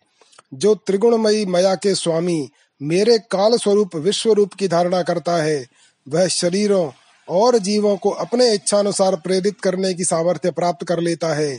इस सिद्धि का नाम ईशित्व है, जो योगी मेरे नारायण स्वरूप में, जिसे तुरीय और भगवान भी कहते हैं, मन को लगा देता है। मेरे स्वाभाविक गुण उसमें प्रकट होने लगते हैं और उसे वशिता नाम की सिद्धि प्राप्त हो जाती है। निर्गुण ब्रह्म भी मैं ही हूँ, जो अपना निर्मल मन मेरे इस ब्रह्म स्वरूप में स्थित कर लेता है। उसे परमानंद स्वरूपणी काम वसायता नाम की सिद्धि प्राप्त होती है। इसके मिलने पर उसकी सारी कामनाएँ पूर्ण हो जाती हैं, समाप्त हो जाती हैं। श्वेत दीप पतौ चित्तम शुद्धे धर्ममये मयि धारयच्छ्रेतताम याति शूडुर्मिर्हितो नरः। मय्याकाशात्मनि प्राणे मनसा घोषमुद्वहन् तत्रोपलब्धा भूतानां हंसो वाचः शृणोत्यसौ। चक्षुस्त्वष्टरि संयोज्य तुष्टारमपि चक्षुषी। माम तत्र मनसा ध्यायन् विश्वं पश्यति सूक्ष्मद्रक्। मनोमयी सुसंयोज्य देहं तदनु वायुना। मद्धारणानुभावेन तत्रात्मा यत्र वै मनः। यदा मन उपादाय यद यद रूपं बुभूषति तत्तद भवेन मनोरूपम मद्योग बलमाश्रयः परकायम विशन सिद्ध आत्मानं तत्र भावयेत। पिंडम हित्वा विषेत प्राणो वायुभूतः षडघ्रेवत् पार्षण्या आपीडय गुदम प्राणम ह्य हृदुरः कंठमूर्धसु आरोप्य ब्रह्मरंध्रेण ब्रह्म नीतोत्सृजेत्तनुम विहरिष्यन सुराक्रीडे मत्तस्थम सत्वं विभावयेत। विमानेनोत्पतिष्ठन्ति सत्त्ववृत्तिः सुरस्त्रियः प्रिय उद्धव, मेरा वह रूप जो श्वेत द्वीप का स्वामी है, अत्यंत शुद्ध और धर्ममय है, जो उसकी धारणा करता है, वह भूख, प्यास, जन्म, मृत्यु और शोक मोह इन छह उर्मियों से मुक्त हो जाता है और उसे शुद्ध स्वरूप की प्राप्ति होती है। मैं ही समस्त प्राण रूपी आकाशमात्मा हूँ, जो मेरे इस स्वरूप में मन के द्वारा अनाहत नाद का चिंतन करता है, वह दूर श्रवण नाम की सिद्धि से संपन्न हो जाता है और आकाश में उपलब्ध होने वाली विविध प्राणियों की बोली सुन समझ सकता है। जो योगी नेत्रों में सूर्य में, नेत्रों को सूर्य में और सूर्य को नेत्रों में संयुक्त कर देता है और दोनों के संयोग में मन ही मन मेरा ध्यान करता है, उसकी दृष्टि सूक्ष्म हो जाती है, उसे दूरदर्शन नाम की सिद्धि प्राप्त होती है और वह सारे संसार को देख सकता है।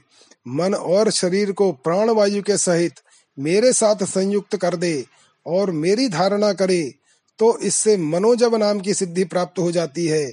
इसके प्रभाव से वह योगी जहाँ भी जाने का संकल्प करता है, वहीं उसका शरीर उसी क्षण पहुँच जाता है।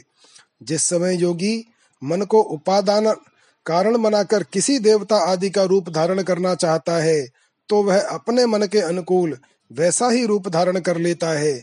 इसका कारण यह है कि उसने अपने चित्त को मेरे साथ जोड़ दिया है। जो योगी दूसरे शरीर में प्रवेश करना चाहे, वह ऐसी भावना करे कि मैं उसी शरीर में हूँ। ऐसा करने से उसका प्राण वायु रूप धारण कर लेता है और वह एक फूल से दूसरे फूल पर जाने वाले भौरे के समान अपना शरीर छोड़कर दूसरे शरीर में प्रवेश कर जाता है। योगी को यदि शरीर का परित्याग करना हो तो एड़ी से गुदा द्वार को दबाकर प्राण वायु को क्रमशः हृदय, वक्षस्थल, कंठ और मस्तक में ले जाए। फिर ब्रह्म रंध्र के द्वारा उसे ब्रह्म में लीन करके शरीर का परित्याग कर दे। यदि उसे देवताओं के विहार स्थलों में क्रीड़ा करने की इच्छा हो तो मेरे शुद्ध सत्वमय स्वरूप की भावना करे। ऐसा करने से सत्व गुण की अंश स्वरूपा सुर सुंदरिया विमान में चढ़कर उसके पास पहुँच जाती हैं।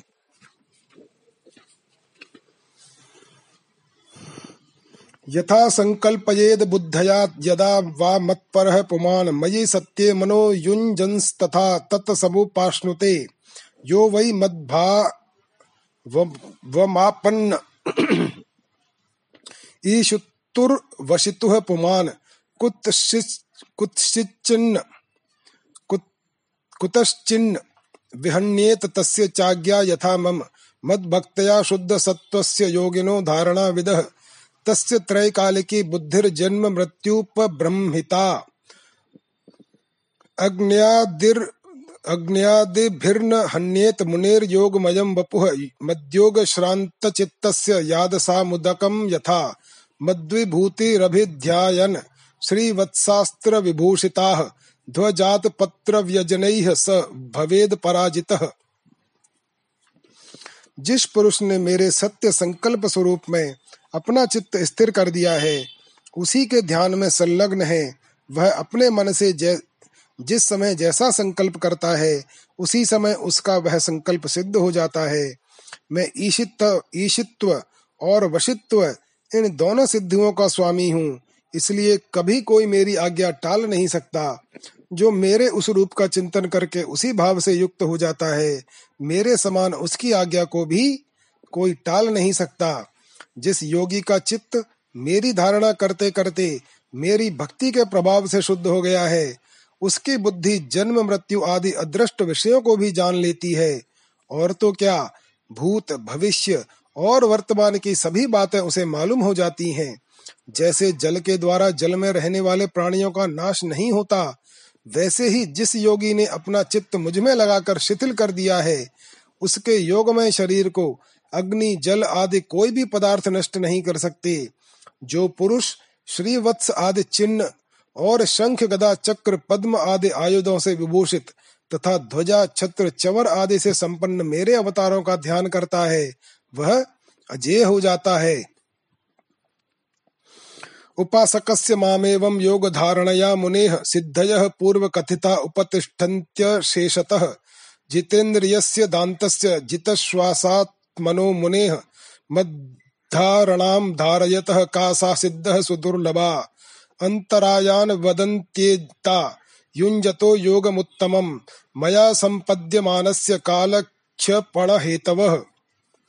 जन्मौषधि तपो मन्त्रैर्यावतीरिह सिद्धय। योगे नाप्नोति सर्वा नान्यैर्योग गतिं व्रजेत्। सर्वासामपि सिद्धीनां हेतुः पतिरहं प्रभुः। अहं योगस्य साङ्ख्यस्य धर्मस्य ब्रह्मवादिनाम्। अहमात्मा आन्तरो बाह्यो अनावृतः सर्वदेहिनाम्। यथा भूतानि भूतेषु बहिरंतः स्वयं तथा। इस प्रकार जो विचारशील पुरुष मेरी उपासना करता है और योग धारणा के द्वारा मेरा चिंतन करता है, उसे वे सभी सिद्धियाँ पूर्णतः प्राप्त हो जाती हैं जिनका वर्णन मैंने किया है। प्यारे उद्धव, जिसने अपने प्राण, मन और इंद्रियों पर विजय प्राप्त कर ली है, जो संयमी है और मेरे ही स्वरूप की धारणा कर रहा है, उसके लिए ऐसी कोई भी सिद्धि नहीं है जो दुर्लभ हो। उसे तो सभी सिद्धियाँ प्राप्त ही हैं, परंतु श्रेष्ठ पुरुष कहते हैं कि जो लोग भक्ति योग अथवा ज्ञान योग आदि उत्तम योगों का अभ्यास कर रहे हैं, जो मुझसे एक हो रहे हैं, उनके लिए इन सिद्धियों का प्राप्त होना एक विघ्न ही है, क्योंकि इनके कारण व्यर्थ ही उनके समय का दुरुपयोग होता है। जगत में जन्म, औषधि, तपस्या और मंत्र आदि के द्वारा जितनी सिद्धियाँ प्राप्त होती हैं, वे सभी योग के द्वारा मिल जाती हैं। परंतु योग की अंतिम सीमा मेरे सारूप्य सालोक्य आदि की प्राप्ति बिना मुझमें चित्त लगाए किसी भी साधन से प्राप्त नहीं हो सकती। ब्रह्मवादियों ने बहुत से साधन बतलाए हैं, योग, सांख्य और धर्म आदि। उनका एवं समस्त सिद्धियों का एकमात्र मैं ही हेतु, स्वामी और प्रभु हूँ। जैसे स्थूल पंचभूतों में बाहर, भीतर सर्वत्र सूक्ष्म पंच महाभूत ही हैं। सूक्ष्म भूतों के अतिरिक्त स्थूल भूतों की कोई सत्ता है ही नहीं। वैसे ही मैं समस्त प्राणियों के भीतर दृष्टा रूप से और बाहर दृश्य रूप से स्थित हूँ। मुझमें बाहर भीतर का भी भेद नहीं है, क्योंकि मैं निरावरण एक अद्वितीय आत्मा हूँ। इति श्रीमद्भागवते महापुराणे पारमहंस्याम संगीतायाम एकादश स्कंदे पंचदशो अध्याय। अथ षोडशो अध्याय। भगवान की विभूतियों का वर्णन। उद्धव वाच त्वं ब्रह्म परमं साक्षादनाद्यन्तं पाव्रतं सर्वेषामपि भावानां त्राणस्थित्यप्ययोद्धव उच्चावचेषु भूतेषु दुर्गेयमकृतात्मभिः उपासते त्वां भगवन् यथा तथ्येन ब्राह्मणाः। येषु येषु च भावेषु भक्त्या त्वां परमर्शयः उपासीनाः प्रपद्यन्ते संसिद्धिं तद वदस्व मे गूढश्चरसि भूतात्मा भूतानां भूतभावन, न त्वां पश्यन्ति भूतानि, पश्यन्तं मोहितानि ते। उद्धव जी ने कहा, भगवान, आप स्वयं पर ब्रह्म है, न आपका आदि है और न अंत। आप आवरण रहित अद्वितीय तत्व हैं, समस्त प्राणियों और पदार्थों की उत्पत्ति, स्थिति, रक्षा और प्रलय के कारण भी आप ही हैं। आप ऊँचे नीचे सभी प्राणियों में स्थित हैं। परंतु जिन लोगों ने अपने मन और इंद्रियों को वश में नहीं किया है, वे आपको नहीं जान सकते। आपकी यशोचित उपासना तो ब्रह्मवेत्ता पुरुष ही करते हैं। बड़े बड़े ऋषि महर्षि आपके जिन रूपों और विभूतियों की परम भक्ति के साथ उपासना करके सिद्धि प्राप्त करते हैं, वह आप मुझसे कहिए, समस्त प्राणियों के जीवन दाता प्रभु, आप समस्त प्राणियों के अंतरात्मा हैं। आप उनमें अपने को गुप्त रहकर रखकर लीला करते रहते हैं। आप तो सबको देखते हैं, परंतु जगत के प्राणी आपकी माया से ऐसे मोहित हो रहे हैं कि वह आपको नहीं देख पाते।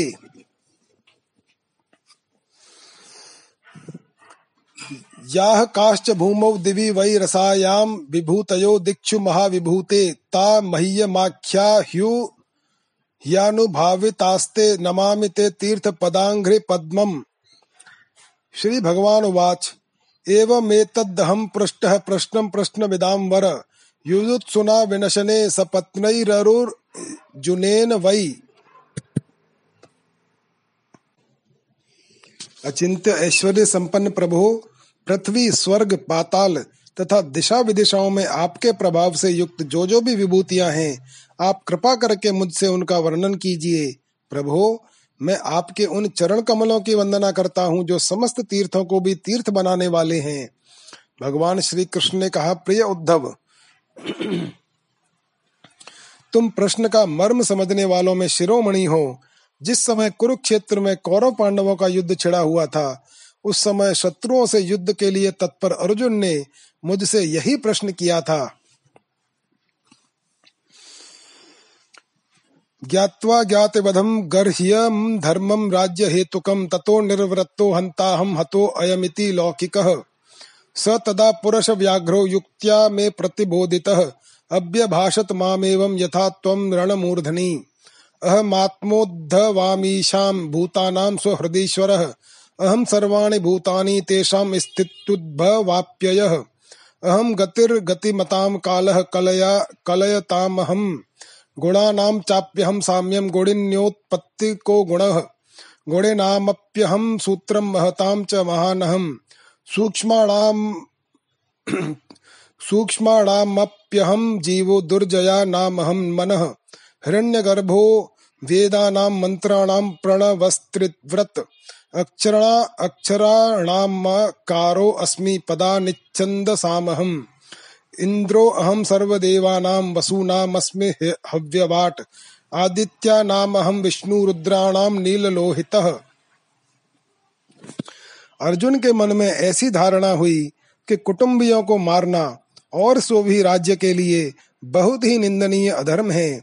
साधारण पुरुषों के समान वह यह सोच रहा था कि मैं मारने वाला हूँ और ये सब मरने वाले हैं। यह सोचकर वह युद्ध से उपरत हो गया। तब मैंने रणभूमि में बहुत सी युक्तियाँ देकर वीर शिरोमणि अर्जुन को समझाया था। उस समय अर्जुन ने भी मुझसे यही प्रश्न किया था, जो तुम कर रहे हो, उद्धव जी, मैं समस्त प्राणियों का आत्मा, हितैषी, सुहृद और ईश्वर नियामक हूँ। मैं ही इन समस्त प्राणियों और पदार्थों के रूप में हूँ और इनकी उत्पत्ति, स्थिति एवं प्रलय का कारण भी हूँ। गतिशील पदार्थों में मैं गति हूँ अपने अधीन करने वालों में मैं काल हूँ, गुणों में मैं उनकी मूल स्वरूपा साम्यावस्था हूँ, और जितने भी गुणवान पदार्थ हैं, उनमें उनका स्वाभाविक गुण हूँ। गुण युक्त वस्तुओं में मैं क्रिया शक्ति प्रधान प्रथम कार्य सूत्रात्मा हूँ, और महानों में ज्ञान शक्ति प्रधान प्रथम कार्य महत्व हूँ। सूक्ष्म वस्तुओं में मैं जीव हूँ, और कठिनाई से वश में होने वाले में मन हूँ। मैं वेदों का अभिव्यक्ति स्थान हिरण्य गर्भ हूँ और मंत्रों में तीन मात्राओं, ओम वाला ओंकार हूँ। मैं अक्षरों में आकार, चंद्रों में त्रिपदा, गायत्री हूँ। समस्त देवताओं में इंद्र, आठ वसुओं में अग्नि, द्वादश आदित्यों में विष्णु और एकादश रुद्रों में लील नील लोहित नाम का रुद्र हूँ।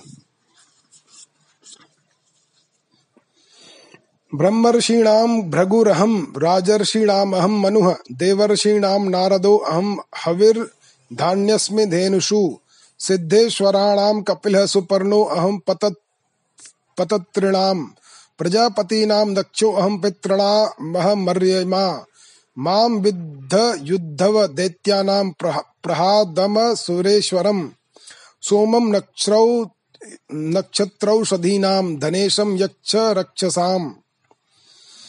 ऐरावतम गजेन्द्राणां यादसां वरुणं प्रभुं तपतां द्युमतां सूर्यं मनुष्याणां च भूपतिम्। उच्चैश्रवास्तुरङ्गाणां धातूनामस्मि नामस्मि काञ्चनम्। यमः संयमतां चाहं सर्पाणामस्मि वासुकिः। नागेन्द्राणामनन्तो अहं मगेन्द्रः तुर्यो वर्णानामं प्रथमो अनग। तीर्थानां स्त्रोतसां गंगा समुद्रः सरसामहम्। आयुधानाम धनुरहम त्रिपुरघ्नो धनुष्मताम। मैं ब्रह्मर्षियों में भृगु, राजर्षियों में मनु, देवर्षियों में नारद और गौ में कामधेनु हूँ। मैं सिद्धेश्वरों में कपिल, पक्षियों में गरुण, प्रजापतियों में दक्ष प्रजापति और पितरों में अर्यमा हूँ। प्रिय उद्धव, मैं दैत्यों में दैत्यराज प्रहलाद नक्षत्रों में चंद्रमा, औषधियों में सोमरस एवं यक्ष राक्षसों में कुबेर हूँ, ऐसा समझो। मैं गजराजों में ऐरावत, जल निवासियों में उनका प्रभु वरुण, तपने और चमकने वाले में सूर्य तथा मनुष्यों में राजा हूँ। मैं घोड़ों में उच्च श्रवा, धातुओं में सोना, दंडधारियों में यम और सर्पों में वासुकी हूँ। निष्पाप उद्धव जी, मैं नागराजों में शेषनाग, सिंह और दाढ़ वाले प्राणियों में उनका राजा सिंह। आश्रमों में सन्यास और वर्णों में ब्राह्मण हूँ। मैं तीर्थ और नदियों में गंगा, जलाशयों में समुद्र अस्त्र शस्त्रों में धनुष तथा धनुर्धरों में त्रिपुरारी शंकर हूँ। दिष्णया नामस्यमहम मेरुर्गहना नाम हिमालय, वनस्पति नामश्वत्थ औषधि नामाहम यव पुरोदसाम वशिष्ठो अहम ब्रह्मिष्ठानाम बृहस्पतिः। स्कंदो अहम सर्वसेनान्याम ग्रहण ग्रहण्याम भगवानजः। यज्ञानाम ब्रह्म यज्ञो अहम व्रता नाम विहिंसिनम। वायवग्नयर काम्बुवागात्मा शुचि नामप्यहम शुचिः। योगा नामात्म संरोधो मंत्रो अस्मे विजी गीशतम गीशताम अन्वीक्षकी कौशलानाम विकल्प ख्यातिवादिनाम। स्त्रीणाम तो शतरूपाहम पुंसाम स्वयंभुवो मनुः। नारायणो मुनीनाम च कुमारो ब्रह्मचारिणाम धर्माणामस्मि संन्यास क्षेमाणाम बहिर्मतिः। गुह्या नाम सुनरतम मौनम मिथुना नाम जस्त्वहम। मैं निवास स्थानों में सुमेरु, दुर्गम स्थानों में हिमालय वनस्पतियों में पीपल और धान्यों में जौ हूँ। मैं पुरोहितों में वशिष्ठ वेद वेदताओं में बृहस्पति, समस्त सेनापतियों में स्वामी कार्तिक और सन्मार्ग प्रवर्तकों में भगवान ब्रह्मा हूँ। पंच महायज्ञों में ब्रह्म यज्ञ हूँ। व्रतों में अहिंसा व्रत और शुद्ध करने वाले पदार्थों में नित्य शुद्ध वायु, अग्नि, सूर्य, जल, वाणी एवं आत्मा हूँ। आठ प्रकार के योगों में मनोर निरोध रूप समाधि हूँ। विजय के उच्चकों में रहने वाला मैं मंत्र नीति बल हूँ। कौशलों में आत्मा और अनात्मा का विवेक रूप कौशल तथा ख्यातवादियों में विकल्प हूँ। मैं स्त्रियों में मनु पत्नी शत्रुपा, पुरुषों में स्वयंभुव मनु, मुनीश्वरों में नारायण और ब्रह्मचारियों में सन्नत कुमार हूँ।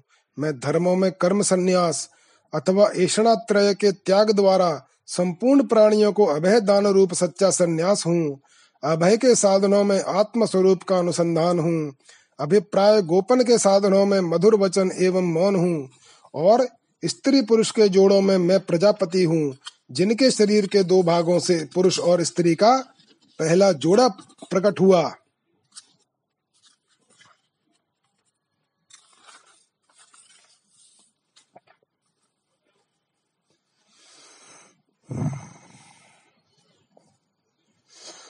संवत्सरो असम्य निमिषाम ऋतूनाम मधुमाधवौ। मासानाम मार्गशीर्षो अहम नक्षत्राणाम तथा भिजित अहम युगानाम च कृतम देवलो असितः। द्वैपायनो अस्मि व्यासानाम कवीनाम काव्य आत्मवान। वासुदेवो भगवताम त्वम तो भागवतेष्वहम किम पुरुषाणाम हनुमान विद्याध्राणाम सुदर्शनः। रत्नानाम पद्मरागो अस्मि पद्मकोशः सुपेशसाम। कुशो अस्मि दर्भ जाति नाम गव्य माज्यम हविष्वहम व्यवसाय नाम हम लक्ष्मी कितवानाम छलग्रह। तितिक्षास्मि तितिक्षूणाम सत्वम सत्वतामहम सदा सावधान रहकर जागने वालों में संवत्सर स्वरूप काल में हूँ। ऋतुओं में वसंत, महीनों में मार्गशीर्ष और नक्षत्रों में अभिजित हूँ। मैं युगों में सतयुग विवेकियों में महर्षि देवल और असित, व्यासों में श्री कृष्ण द्वैपायन, व्यास तथा कवियों में मनस्वी शुक्राचार्य हूँ। सृष्टि की उत्पत्ति और लय, प्राणियों के जन्म और मृत्यु तथा विद्या और अविद्या के जानने वाले भगवानों में, विशिष्ट महापुरुषों में मैं वासुदेव हूँ। मेरी प्रेमी भक्तों में तुम उद्धव, किम पुरुषों में हनुमान, विद्याधरों में सुदर्शन, जिसने अजगर के रूप में नंद बाबा को ग्रस लिया था। और फिर भगवान के पाद स्पर्श से मुक्त हो गया था। वो भी मैं ही हूँ। रत्नों में पद्मराग, सुंदर वस्तुओं में कमल की कली तृणों में कुश और हविष्यों में गाय का घी हूँ। मैं व्यापारियों में रहने वाली लक्ष्मी, छल कपट करने वालों में द्युत क्रीड़ा, तितिक्षुओं की तितिक्षा, कष्ट सहिष्णुता और सात्विक पुरुषों में रहने वाला सत्व गुण हूँ। ओजः सहो बलवताम कर्मा हम विद्धि सात्वताम। सात्वताम नवमूर्ति नामादि मूर्ति रहम परा। विश्वावसु पूर्व चित्तिर गंधर्वाप्सर सामहम भूधराणामहम स्थैर्यम गंध मात्रमहम भुवः। अपाम रसश्च परम परमस्तेजिष्ठानाम विभावसुः प्रभा सूर्येन्दु ताराणाम शब्दो अहम नभसः परः। बर्मण्यानाम बलिरहम वीराणाम हम अर्जुनः भूतानाम स्थिति रुत्पत्तिरहम वै प्रतिसंक्रमः। गत्युक्त्युत्सर्गो पादान मानंद स्पर्श लक्षणम आस्वाद श्रुत्य वग्राणमहम सर्वेन्द्रिय येन्द्रियम। मैं बलवानों में उत्साह और पराक्रम तथा भगवत भक्तों में भक्ति युक्त निष्काम कर्म हूँ। वैष्णवों की पूज्य वासुदेव संकर्षण, प्रद्युम्न, अनिरुद्ध, नारायण, हयग्रीव, वराह, नरसिंह और ब्रह्मा। इन नौ मूर्तियों में मैं पहली एवं श्रेष्ठ मूर्ति वासुदेव हूँ। मैं गंधर्वों में विश्वावसु और अप्सराओं में ब्रह्मा जी के दरबार की अप्सरा पूर्व चित्ती हूँ। पर्वतों में स्थिरता और पृथ्वी में शुद्ध अविकारी गंध में ही हूँ। मैं जल में रस, तेजस्वियों में परम तेजस्वी अग्नि, सूर्य, चंद्र और ताराओं में प्रभा तथा आकाश में उसका एकमात्र गुण शब्द हूँ। उद्धव जी, मैं ब्राह्मण भक्तों में बलि, वीरों में अर्जुन, और प्राणियों में उनकी उत्पत्ति स्थिति और प्रलय हूँ। मैं ही पैरों में चलने की शक्ति, वाणी में बोलने की शक्ति, पायु में मल त्याग की शक्ति, हाथों में पकड़ने की शक्ति, और जनन इंद्रियों में आनंदोपभोग की शक्ति हूँ। त्वचा में स्पर्श की, नेत्रों में दर्शन की, रसना में स्वाद लेने की, कानों में श्रवण की और नासिका में सूंघने की शक्ति भी मैं ही हूँ। समस्त इंद्रियों की इंद्रिय शक्ति मैं ही हूँ। पृथ्वी वायुराकाश आपो ज्योतिरहम महान, विकार, पुरुषो, अव्यक्तम, रज सत्व तमः, परम।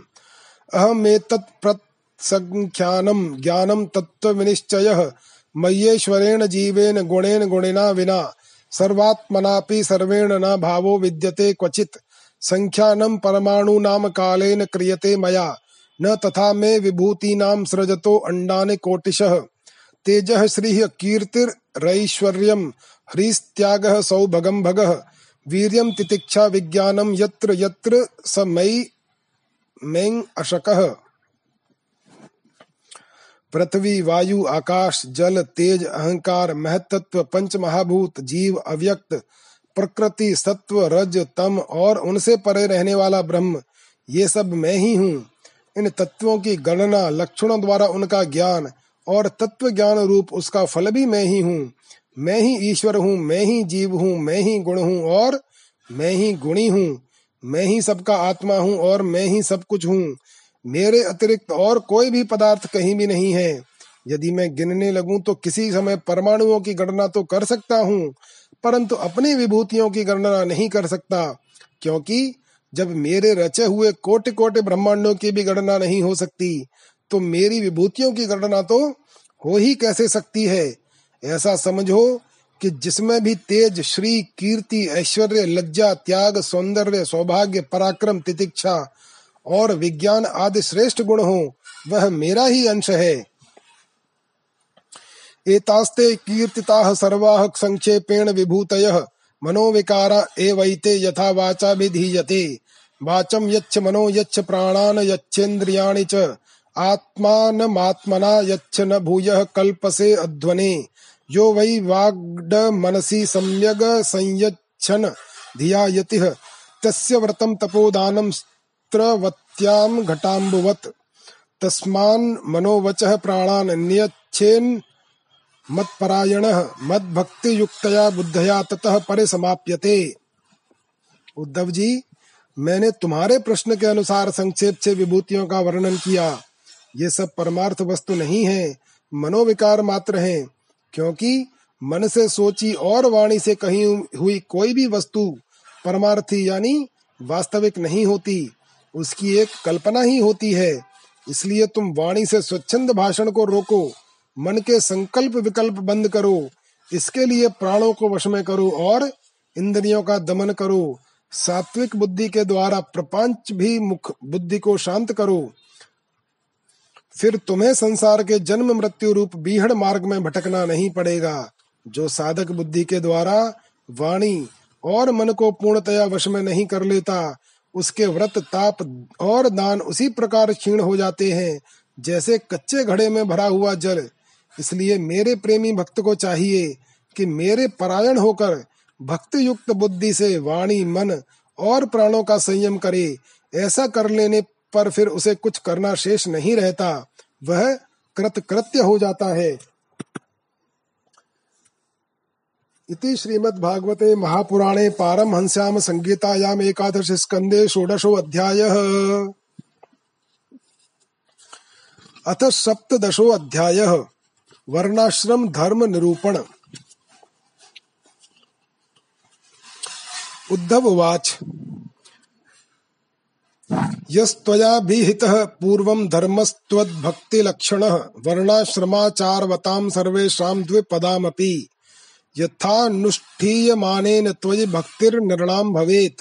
स्वधर्मेणारविन्दाक्ष ततसमाख्यातुमर्हसि पुरा किल महाबाहो धर्मं परमकं प्रभो। यत्तेन हंसरूपेण ब्रह्मण्ये अभ्याथ माधव। स इदानीं स्वमहता काले नामित्रकर्शन न प्रायो भविता मर्त्यलोके प्रागनुशासितः। वक्ता कर्ता विता नान्यो धर्मस्याच्युत ते भुवि, सभायामपि वैरिंच्याम यत्र मूर्तिधराः कला। उद्धव जी ने कहा कमल नयन श्री कृष्ण आपने पहले वर्णाश्रम धर्म का पालन करने वालों के लिए और सामान्यतः मनुष्य मात्र के लिए उस धर्म का उपदेश किया था, जिससे आपकी भक्ति प्राप्त होती है। अब आप कृपा करके यह बतलाइए कि मनुष्य किस प्रकार से अपने धर्म का अनुष्ठान करे, जिससे आपके चरणों में उसे भक्ति प्राप्त हो जाए। प्रभु महाभाव माधव, आपने पहले हंस रूप से अवतार ग्रहण करके ब्रह्मा जी को अपने परम धर्म का उपदेश किया था।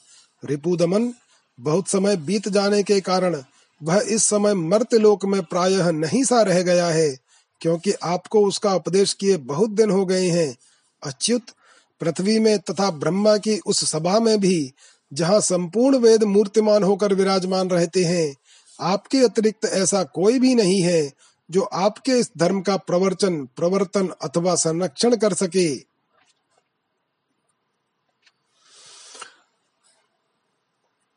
कर्त्रा वित्रा प्रवक्त्रा च भवता मधुसूदन त्यक्ते महीतले देव विनष्टम कह प्रवक्ष्यति। तत्त्वं नः सर्वधर्मज्ञ धर्मस्त्वद्भक्तिलक्षणः यथा यस्य विधीयेत तथा वर्णय मे प्रभो। श्रीशुक उवाच। इत्थं स्वभृत्यमुख्येन पृष्टः स भगवान् हरिः। प्रीतः क्षेमाय मर्त्यानां धर्मानाः सनातनान्। इस धर्म के प्रवर्तक, रक्षक और उपदेशक आप ही हैं। आपने पहले जैसे मधु दैत्य को मारकर वेदों की रक्षा की थी, वैसे ही अपने धर्म की रक्षा भी कीजिए। स्वयं प्रकाश परमात्मन, जब आप पृथ्वी तल से अपनी लीला संवरण कर लेंगे, तब तो इस धर्म का लोप ही हो जाएगा तो फिर उसे कौन बतावेगा? आप समस्त धर्मों के मर्मज्ञ हैं, इसलिए प्रभु, आप उस धर्म का वर्णन कीजिए जो आपकी भक्ति प्राप्त कराने वाला है और यह भी बतलाइए कि किसके लिए उसका कैसा विधान है। श्री सुखदेव जी कहते हैं, परीक्षित, जब इस प्रकार भक्ति शिरोमणि उद्धव जी ने प्रश्न किया, तब भगवान श्री कृष्ण ने अत्यंत प्रसन्न होकर प्राणियों के कल्याण के लिए उन्हें सनातन धर्मों का उपदेश किया। श्री भगवान वाच, धर्म्य एष तव प्रश्नो नैह श्रेयस्करो नृणाम वर्णाश्रमाचारवतां तमुद्धव निबोध मे आदौ कृतयुगे वर्णौ नृणाम हंस इति स्मृतः। कृतकृत्याः प्रजा जात्या तस्मात् कृतयुगं विदुः। वेदः प्रणव एवाग्रे धर्मो अहं वृषद्रूपधृक् उपासते तपोनिष्ठा हंसं माम मुक्त किल्बिषा। त्रेता मुखे महाभाग प्राणान में हृदयात्रयी। विद्या प्रादुरभूतस्या। अहमासम त्रिवृन्मखः विप्रक्षत्रिय विटश्रुदा बहुबाहु मुखबाहु रूपादजाः वैरा जात पुरुषाजाता य आत्मा चार लक्षणाः ग्रहाश्रमो जगनतो ब्रह्मचर्यम हृदो मम। वक्षस्नात् स्थानाद वने वासो न्यासः शीर्षणे संस्थितः। भगवान श्री कृष्ण ने कहा, प्रिय उद्धव, तुम्हारा प्रश्न धर्ममय है। क्योंकि इससे वर्णाश्रम धर्मी मनुष्यों को परम कल्याण स्वरूप मोक्ष की प्राप्ति होती है। अतः मैं तुमसे उन धर्मों का उपदेश करता हूँ। सावधान होकर सुनो। जिस समय इस कल्प का प्रारंभ हुआ था और पहला सत्य युग चल रहा था, उसी समय सभी मनुष्यों का हंस नामक एक ही वर्ण था। उस युग में सब लोग जन्म से ही कृत कृत्य होते थे। इसीलिए उसका एक नाम कृत युग भी है। उस समय केवल प्रणव ही वेद था। और तपस्या, शौच, दया एवं सत्य रूप चार चरणों से युक्त मैं ही वृषभ रूपधारी धर्म था। उस समय के निष्पाप एवं परम तपस्वी भक्तजन मुझ हंस स्वरूप शुद्ध परमात्मा की उपासना करते थे। परम भाग्यवान उद्धव सत्य युग के बाद त्रेता युग का आरंभ होने पर मेरे हृदय से श्वास प्रवास के द्वारा ऋग्वेद, सामवेद और यजुर्वेद रूप त्रयी विद्या प्रकट हुई और उसी त्रयी विद्या से होता अर्धवयु और उद्गाता के कर्म रूप तीन भेदों वाले यज्ञ के रूप से मैं प्रकट हुआ। विराट पुरुष के मुख से ब्राह्मण, भुजा से क्षत्रिय, जंगा से वैश्य और चरणों से शूद्रों की उत्पत्ति हुई। उनकी पहचान उनके स्वभाव अनुसार और आचरण से होती है। उद्धव जी, विराट पुरुष भी मैं ही हूँ। इसलिए मेरे ही उरु स्थल से गृहस्थाश्रम, हृदय से ब्रह्मचर्य आश्रम वक्ष स्थल से वान प्रस्थाश्रम और मस्तक से संन्यास आश्रम की उत्पत्ति हुई है। वर्णानामाश्रमाणाम च जन्म भूम्यनुसारिणी आसन प्रकृतयो नृणाम नीचैर्नीचोत्तमोत्तमाः शमो दमस्तपः शौचम संतोष क्षान्तिरार्जवम् मद्भक्तिश्च दया सत्यम ब्रह्म प्रकृत्यस्त्विवमाह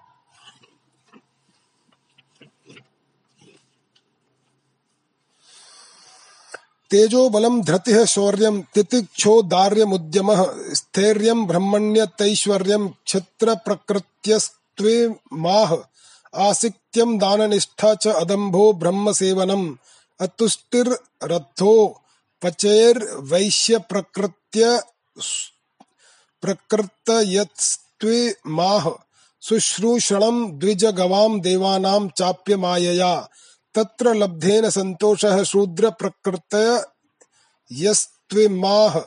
अशौच मंड्रतम स्तेयम नासिक नास्तिक्यम शुष्क विग्रह काम क्रोधश्च तर्छश्च स्वभावो अन्तेव सायिनाम। अहिंसा सत्यमस्तेय मकाम क्रोध लोभता भूत प्रिय हितेहा च धर्मो अयम सार्ववर्णिक।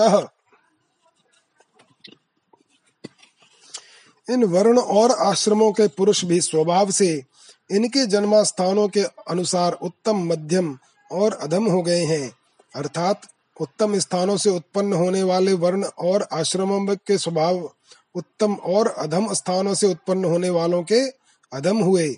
श्रम दम, तपस्या, पवित्रता, संतोष, क्षमाशीलता, सीधापन, मेरी भक्ति, दया और सत्य, ये ब्राह्मण वर्ण के स्वभाव हैं। तेज बल, धैर्य, वीरता, सहनशीलता, उदारता, उद्योगशीलता, स्थिरता, ब्राह्मण भक्ति और ऐश्वर्य, ये क्षत्रिय वर्ण के स्वभाव हैं। आस्तिकता, दानशीलता दम्भहीनता ब्राह्मणों की सेवा करना और धन संचय से संतुष्ट न होना, ये वैश्य वर्ण के स्वभाव हैं। ब्राह्मण गौ और देवताओं की निष्कपट भाव से सेवा करना और उसी से जो कुछ मिल जाए, उसमें संतुष्ट रहना, ये शूद्र वर्ण के स्वभाव हैं। अपवित्रता, झूठ बोलना, चोरी करना, ईश्वर और परलोक की परवाह न करना झूठ मूठ झगड़ना और काम, क्रोध एवं तृष्णा के वश में रहना, ये अंत्यजों के स्वभाव हैं। उद्धव जी, चारों वर्णों और चारों आश्रमों के लिए साधारण धर्म यह है कि मन, वाणी और शरीर से किसी की हिंसा न करे, सत्य पर दृढ़ रहे, चोरी न करे, काम, क्रोध तथा लोभ से बचे और जिन कर्मों के करने से समस्त प्राणियों की प्रसन्नता हो, उनका भला हो, वही करे। द्वितीय प्राप्यानुपूर्व्या जन्मो वर्णयनम द्विज वसन गुरुकुले दांतो ब्रह्मा धीयीत चाहुत। मेखला जिन दंडाक्ष ब्रह्म सूत्र कमंडलून जटिलो अधौत द्वासौ अरक्त पीठ कुशान दधत। स्नान भोजन होमेशु जपोच्चारे च वाग्यतः। न छिन्द्यान्न कक्षोपस्थ गतान्यपि रेतो नाव किरेज्जातु ब्रह्मव्रतधरः स्वयं अवकीर्णे अवगाह्याप्सु यथा जपेत। अग्नयर काचार्य गोविप्र गुरुवृद्ध सुरांचुचिः समाहित उपासित संधये च यत वाग जपन। ब्राह्मण, क्षत्रिय तथा वैश्य, गर्भाधान आदि संस्कारों के क्रम से यज्ञोपवीत संस्कार रूप दत्तीय जन्म प्राप्त करके गुरुकुल में रहे और अपनी इंद्रियों को वश में रखे, आचार्य के बुलाने पर वेद का अध्ययन करे और उसके अर्थ का भी विचार करे। मेखला मृग चर्म वर्ण के अनुसार दंड, रुद्राक्ष की माला, यज्ञोपवीत और कमंडलू धारण करे, सिर पर जटा रखे शौकीनी के लिए दांत और वस्त्र न धोवे, रंगीन आसन पर न बैठे और कुछ धारण करे। स्नान, भोजन, हवन, जप और मलमूत्र त्याग के समय मौन रहे। और कक्ष तथा गुप्तेंद्रिय के बाल और नाखूनों को कभी न काटे। पूर्ण ब्रह्मचर्य का पालन करे, स्वयं तो कभी वीर्यपात करे ही नहीं। यदि स्वप्न आदि में भी वीर्य स्खलित हो जाए तो जल में स्नान करके प्राणायाम करे एवं गायत्री का जप करे। ब्रह्मचारी को पवित्रता के साथ एकाग्र चित्त होकर अग्नि, सूर्य, आचार्य, गौ, ब्राह्मण, गुरु, वृद्धजन और देवताओं की उपासना करनी चाहिए तथा सायं काल और प्रातः काल मौन होकर संदोपासन एवं गायत्री का जप करना चाहिए। आचार्य माम विजानी यान्ना व मन्येत करहिचित न मर्त्य बुद्धया सूयेत सर्वदेवमयो गुरुः। सायं प्रात रूपानीय भेक्षम तस्मै निवेदयेत। यच्चान्यदप्यनुज्ञात मुपयुञ्जीत संयतः। शुश्रूषमाण आचार्यं सदोपासीत नीचवत्। यान्न शय्यास्थनस्थानैर्नातिदूरे कृताञ्जलिः। एवं वृत्तो गुरुकुलो वसेद भोग विवर्जितः। विद्या समाप्यते यावद विभ्रद व्रतम खंडितम आचार्य को मेरा ही स्वरूप समझे, कभी उनका तिरस्कार न करे, उन्हें साधारण मनुष्य समझकर दोष दृष्टि न करे। क्योंकि गुरु सर्वदेवमय होता है सायंकाल और प्रातः काल दोनों समय जो कुछ भिक्षा में मिले वह लाकर गुरुदेव के आगे रख दे। केवल भोजन ही नहीं, जो कुछ हो सब। तदनंतर उनके आज्ञा अनुसार बड़े संयम से भिक्षा आदि का यथोचित उपयोग करे। आचार्य यदि जाते हों तो उनके पीछे पीछे चले। उनके सो जाने के बाद बड़ी सावधानी से उनसे दूरी, थोड़ी दूर पर सोवे। थके हो तो पास बैठकर चरण दबावे। और बैठे हो तो उनके आदेश की प्रतीक्षा में हाथ जोड़कर पास में ही खड़ा रहे। इस प्रकार अत्यंत छोटे व्यक्ति की भांति सेवा शुश्रूषा के द्वारा सदा सर्वदा आचार्य की आज्ञा में तत्पर रहे। जब तक विद्याध्ययन समाप्त न हो जाए, तब तक सब प्रकार के भोगों से दूर रहकर इसी प्रकार गुरुकुल में निवास करे और कभी अपना ब्रह्मचर्य व्रत खंडित न होने दे। यद्यसौ छन्दसां लोकमारोक्ष्यन् ब्रह्मविष्टपं गुरवे विन्यसेद्। देहं स्वाध्यायार्थं बृहद्व्रतः अग्नौ गुरावात्मनि च सर्वभूतेषु माँ परम्।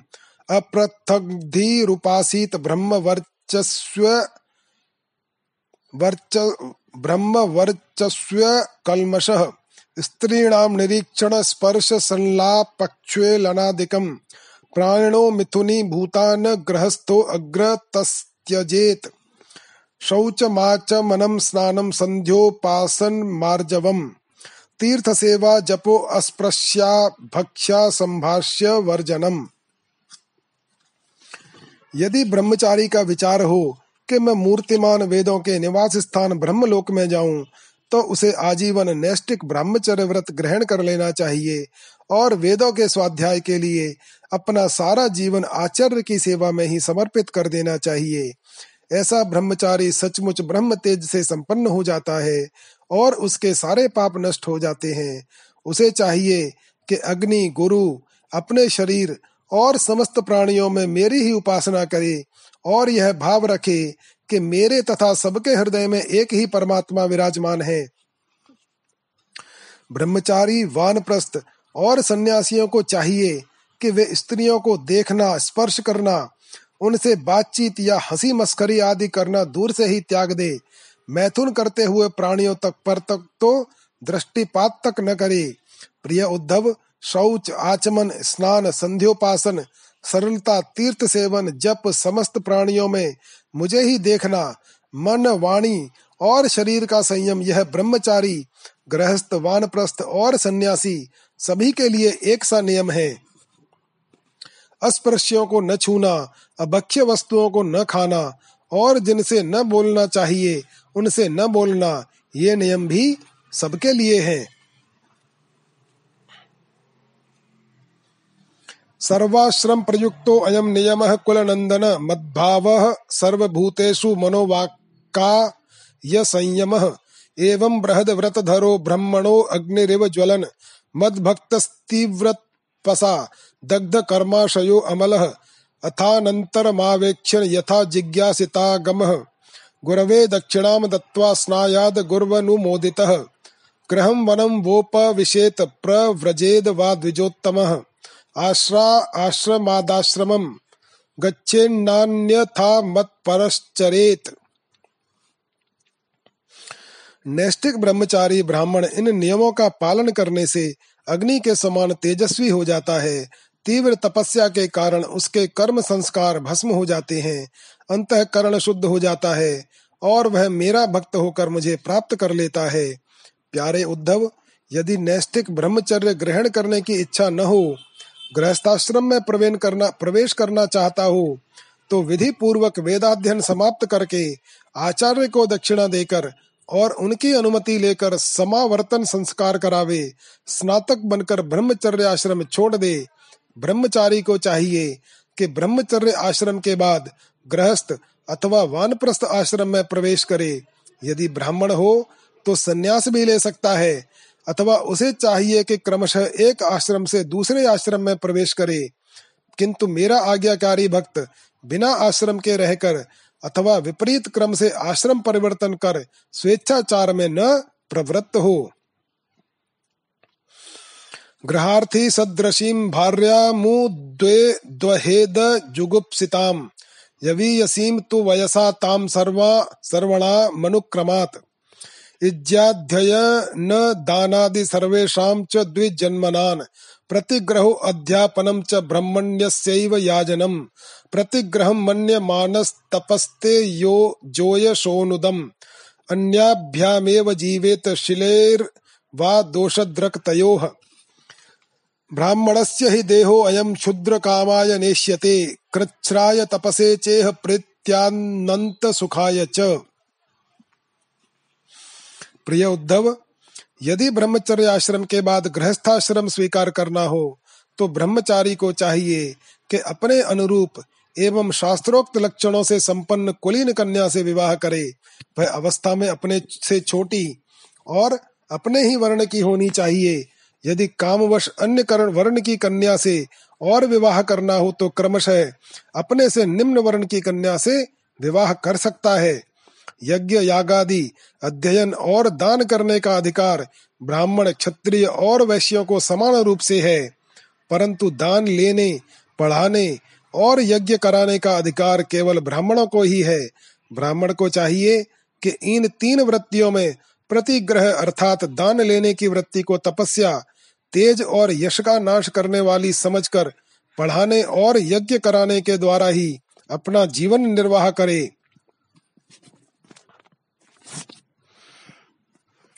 और यदि इन दोनों वृत्तियों में भी दोष वृष्टि हो, परावलंबन, दीनता आदि दोष दिखते हो तो अन्न कटने के बाद खेतों में पड़े हुए दाने बीन कर ही अपने जीवन का निर्वाह करे। उद्धव ब्राह्मण का शरीर अत्यंत दुर्लभ है, यह इसलिए नहीं है कि इसके द्वारा तुच्छ विषय भोग ही भोगे जाएँ।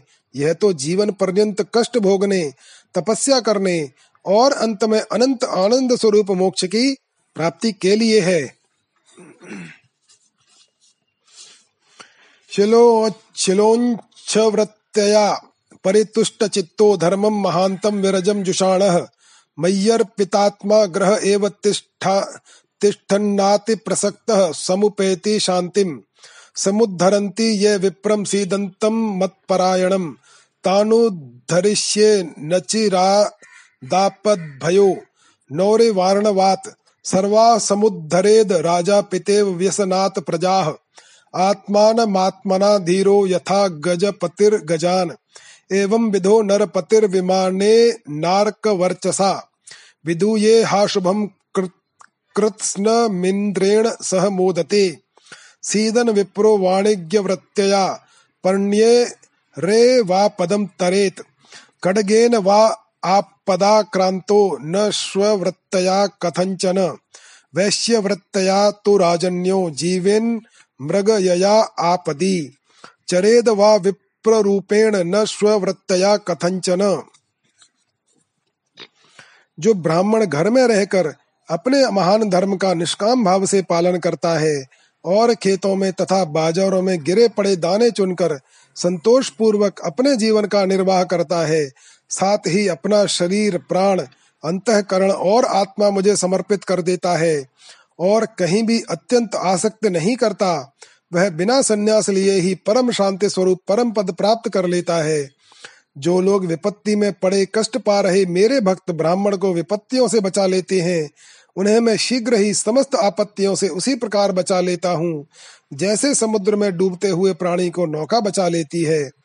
राजा पिता के समान सारी प्रजा का कष्ट से उद्धार करे, उन्हें बचावे, जैसे गजराज दूसरे गजों की रक्षा करता है, और धीर होकर स्वयं अपने आप से अपना उद्धार करे। जो राजा इस प्रकार राजा की रक्षा करता है, वह सारे पापों से मुक्त होकर अंत समय में सूर्य के समान तेजस्वी विमान पर चढ़कर स्वर्ग लोक में जाता है और इंद्र के साथ सुख भोगता है।